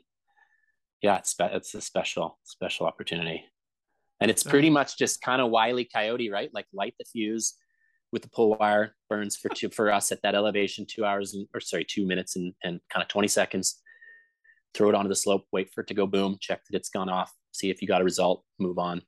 Kind of strategic movement, lots of decision making, lots of good communication and ho- hopefully skiing good quality snow at the end of it. And then cra- and then crack it and then crack it for the public who is all your friends waiting in the lift line or me on a day of off watching my other the people that are working you know there's there's the, for the love of powder skiing there's a there's a family around that as well so there's this great motivation for us that comes during ski patrol or just ski avalanche control rather. It's like let's like we're, we're here to get the hill open so that people can go ski their powder. And so that's highly oh. motivating motivating and keeps it keeps it um, everybody engaged. And you want to you want to do a good job and you want to be relatively quick without without rushing or cutting corners. And yeah. Do you know you, the the lots of buzzwords about being mindful or presence these days for mental health and the rest of it? And gosh that that work as you know being a hoist operator doing avalanche control uh, on a big call like you are present whether you like it or not. Yeah. You know you're oh, highly yeah. highly stimulated and in the moment and that's i guess served my adult adhd quite well. Yeah. Yeah. And the adrenaline rush all the time. Yeah. Yeah. Yeah. Forced forced to be focused. So i have that's i guess why i'm still drawn to it. Oh my gosh brian it's been amazing all right you know i i tell you what man unless you've got anything crazy I'm gonna ask you one more question, then we'll cut it out because we we've been okay. going for a while, man. This, this, has been fun. I've had a yeah. great time talking to you, man. I know awesome. we barely we barely even talked about hoisting, which is kind of where you and I connected by, but totally. That's, side we sidebar. Can, we can always uh we can always do this. Again. Yeah, I'm all right with that. Yeah, yeah. People, yeah, yeah. line uh, power line workers onto live 500 kilovolt power lines with the hoist is also pretty wild. oh my gosh! Yeah. Dude, you guys do some crazy stuff up there. I absolutely love it. Mm. I need to come hang out with you. That's all there is to it. Maybe well, I'll yeah, you know that like a couple months. You, hey. you, you, you know, I know we've talked about some of your behind the scenes different work. Uh, there's great hospitality here. We're happy to provide it. Rob's 30 minutes down the road. Um, yes. And yeah, so yeah, you'll have a good time if you come here. We'll show, show you around. I like this idea. I like this yeah. idea a lot. What was yeah, the last question? You're going to ask one. Last question. One, one more is with what you've got going and everything you've done 26 years of doing this if you could pass on some good advice what would it be hmm that's a that's a good point um uh i have a great fear of failing in front of my peers no one likes to do that it's happened a lot um and the the devil is in the details when it comes to doing this work you know? It's the smallest things within your rescue work or your movement in and out of the helicopter or making connections or where you store your saline for your IV in a cold day. Like, it, you know, it just drills down and down and down into the details and try and work those the best you can before you're having to figure out the details in the moment. Cause we all know that doesn't go very well. You're, you're never, you're never going to make these sort of Jason Bourne esque decisions when you're already in the black or about to tunnel your way into the black with um, cognitive overload and task saturation and all the rest of that stuff. So it's it's that it is um, to recognize that if you think or feel like you're doing something cool, there's someone right around the corner doing something cooler and doing it better than you are. And um, so that's that's that's been great. And I, that was what brought me to Heli Expo, I think, from Wildfire. You know, we're like, oh, we've got this sort of world class program. Like, do we? I don't know. I've never seen anyone else's program. Yeah. Uh, I went my I went myself to Heli Expo, fell into the the uh, uh, Goodrich Hoist User Conference, which was I think early days back then in 2015, and um and realized here's this exposure to all these people around the world doing. You know, that's when I first found out about Air Zermatt. And just like, oh, like real rescue dudes, like yeah, not like don't even yeah, real rescue yeah, yeah, real mountain rescue dudes, high elevation. Yeah. And so all you're like, okay, right. So the next thing is seek out what other people are doing. And maybe when you look, we've all seen it on TV, like you, you see something, a short video clip, and you're like, what were those guys thinking? We weren't there.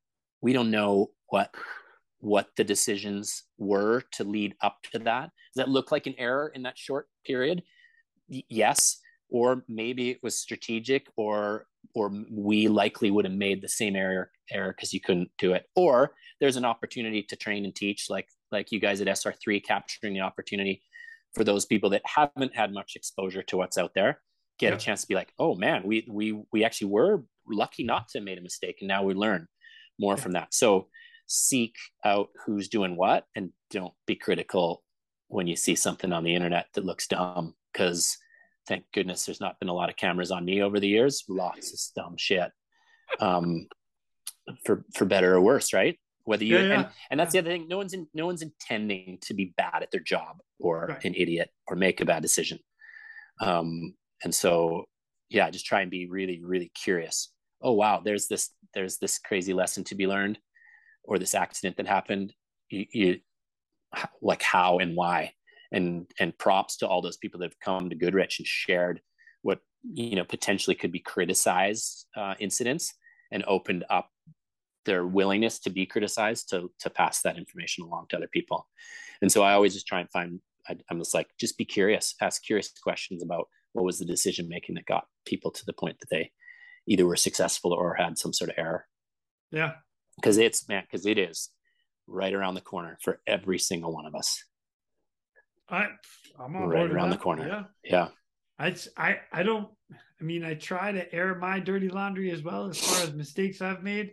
And I had somebody say to me one time, like, wow, that's that's really um I, I don't want to use the word brave. I can't remember what she said, but like you're really putting yourself out there. I was like, yeah, but if I don't, then who will? And if if I don't admit my mistakes and try to help somebody learn it, then you're going to learn by making uh, a mistake, which might be uh, worse than what I did. So, uh, a hundred percent. And I think everyone's fooling themselves if, if, if they, they tend to be critical. Someone errs or is willing to share something. They're like, well, that, that was sort of dumb. We, we all know that our, our number could be right around the corner, or we've also had things happen that we're a hair away from something terrible happening, or we're lucky enough to catch it or recognize that, you know, it, uh, yeah, just no one's immune. No one's immune. Right. And uh, and maybe props to uh, I guess our more recent friend um, uh, Dave Weber there from the Denali program. And yep. yeah, that you know, like it, those those talks on on his uh, advocation for for people to one choose the right people in your organization and don't be afraid to recognize that some people might not have the skill and then expect a high level of skill and uh and and work hard to um, keep what, what is what is you know he's just like there's that that concept of it being different between the person that a malperformed sucking and that just the operation generally sucked. And that yeah. usually comes from details and and missing skill. And so just always uh, not be afraid to be like yeah you that performance was poor and we can do it better. And how, how do we how do we get there? Yeah. I, um, absolutely. yeah. I, you, you and that's also that, yeah go ahead oh that's also what i love about this work we do is that every time i do something i was like i'm 26 years into this and 17 to hoisting or longer now and just be like I could do that better. how could I do that better? Like that's a little clunky. Like I wish I was smoother on that. Yeah. Um, and just always trying to refine, refine, refine. Well, it's it's kind of funny because like we talk about this so much, and like not everybody can relate to what we do. Helicopter rescue and, and rescue in general is not a uh, large like scale of a job. It, it, people try hard to get into this uh, type of work in this career. Mm-hmm. But if you were to relate it to sports, right? Everybody has a bad game. Even professionals at the highest level being paid the most money, they have a bad game. They they had a bad pass. They had a bad catch. They couldn't shoot the ball to save their life. You know, it's and they're they're at the top of their game. Well, us in our rescue world where we're at, we're at the top of our game for the rescue side of things you might have a bad rescue. It might show up on YouTube. That yep, sucked. Yep, to- you don't suck. Yep. That sucked. Thank you, Dave Weber. Yep.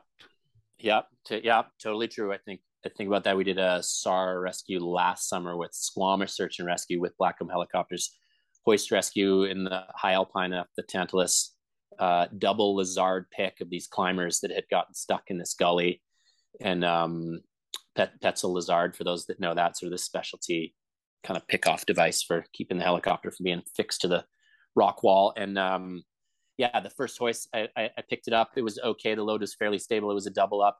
And we just pulled back kind of out of the gully and got it halfway up. And I was like, well, this, this actually load looks pretty good. It's going to stay smooth. And then sure, sure enough, it got some oscillation from the rotor wash and then like quite a bit of momentum. And it, there's a camera crew filming a um, for a documentary sort of sub different from that but happened to be there and yeah sure enough i'm like great just got a freaking shitty hoist on camera yeah. oscillating you know fighting it messy all, all, of that and i was just like great and the next one you do will be smooth as silk too yeah yeah, and then yeah, we went back and grabbed the other one. One, I was smart enough to to to back out and get the forward momentum, which I should have done in the first place, but it just looked like it was going to be a smooth pick. And so, anyways, yeah, yeah, you're just like, oh, yeah, someone's going to look at that and be like, what an idiot. And I'll I'll take it, yeah. I guess. Yeah. yeah. No, it was a bad hoist. One bad hoist. Yeah. The next yeah. one is beautiful. I get it. Yeah. Yeah. Totally. Brian, I cannot thank you enough for coming on. I, you've given me a ton of your time. The stories, my gosh, you, are right. We barely even touched into like helicopter hoist stuff and rescue stuff. Mm. Good lord, we could keep going. You know what? Maybe we will. Yeah, it's been fun. We'll get we'll get back together. Yeah, we yeah. we can. It's oh. been fun. I'll, uh, I'll I'll thank you for bringing the rescue community together um, oh. with this podcast Thanks, and and being able to hear people from around the world do what they do in different places. I'm ultra uh, admiration for the rescue swimming uh, group that's out there. That the water, water picks, moving boats. Uh, that's just a whole nother arena that I have nothing, like no no experience in, and uh, know that it's hard for sure. And so, uh, props to the group that's doing that. Um, and a huge thank you, I would say again to Goodrich Hoists for being willing to open up that that hoist user conference. Anyone that hasn't been to that that's in the hoist rescue or hoist work game that's a place where you can see all the people from the around, around the world doing that. And uh, great friends like yourself uh, first met tony well, when i first went there i met tony weber in my first year and he's as we know like the ridge og there in san diego sorry uh, yeah san diego guy. sheriff. Yeah um, and he was super good to me. I think he could tell I was relatively new to that program. He he was ultra hospitable. Become a good friend. Bounce all sorts of stuff off of him and all the rest of the people. uh, Oliver Cruiser there at Air Zermatt, which I which I met and just like cornered him and picked his brain on all sorts of stuff. Um, and was l- well lucky enough to now call him a friend and end up at see their program deeply. Yeah, just like what an opportunity to get around the world and see who's doing what, and I've learned a ton.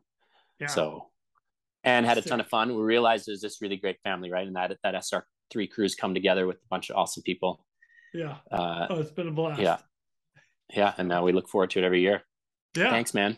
Yeah, no doubt. I uh I'm coming up to Whistler one of these days. Okay. I'm gonna hang out with you there. And if I don't see Do you there, I'll see you at HAI. Yeah, you will. Yeah, you will. Awesome.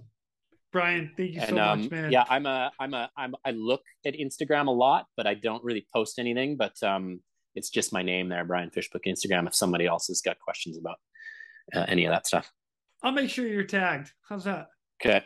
Yep. Okay, so good. you can go to my Instagram and then find Brian. Hey, Roger. nice one. Awesome, brother. I will catch you later. And with that, ladies and gentlemen, we are out of here. Go. Thank you for tuning in. We hope you enjoyed this episode of the Real ResQ Podcast. Please take a minute to like, subscribe, and hit that share button. I'm pulling chocks and taking off. But before I go, if anyone out there has a rescue story they would be willing to share, I would be humbled and honored to have you on as a guest. Or if you have any questions about rescue or anything else we talk about here, send an email to jason at therealresq.com. That's jason at T H E R E A L R E S Q.com. You can also check us out on our web pages, therealresq.com, our Facebook page, and our Instagram page at The Real ResQ. Again, a special thank you to all of you staying on the watch today. Always remember, when that SAR alarm goes off, those in distress are praying for a miracle. They are going to get you. Until next time, fly safe and swim hard.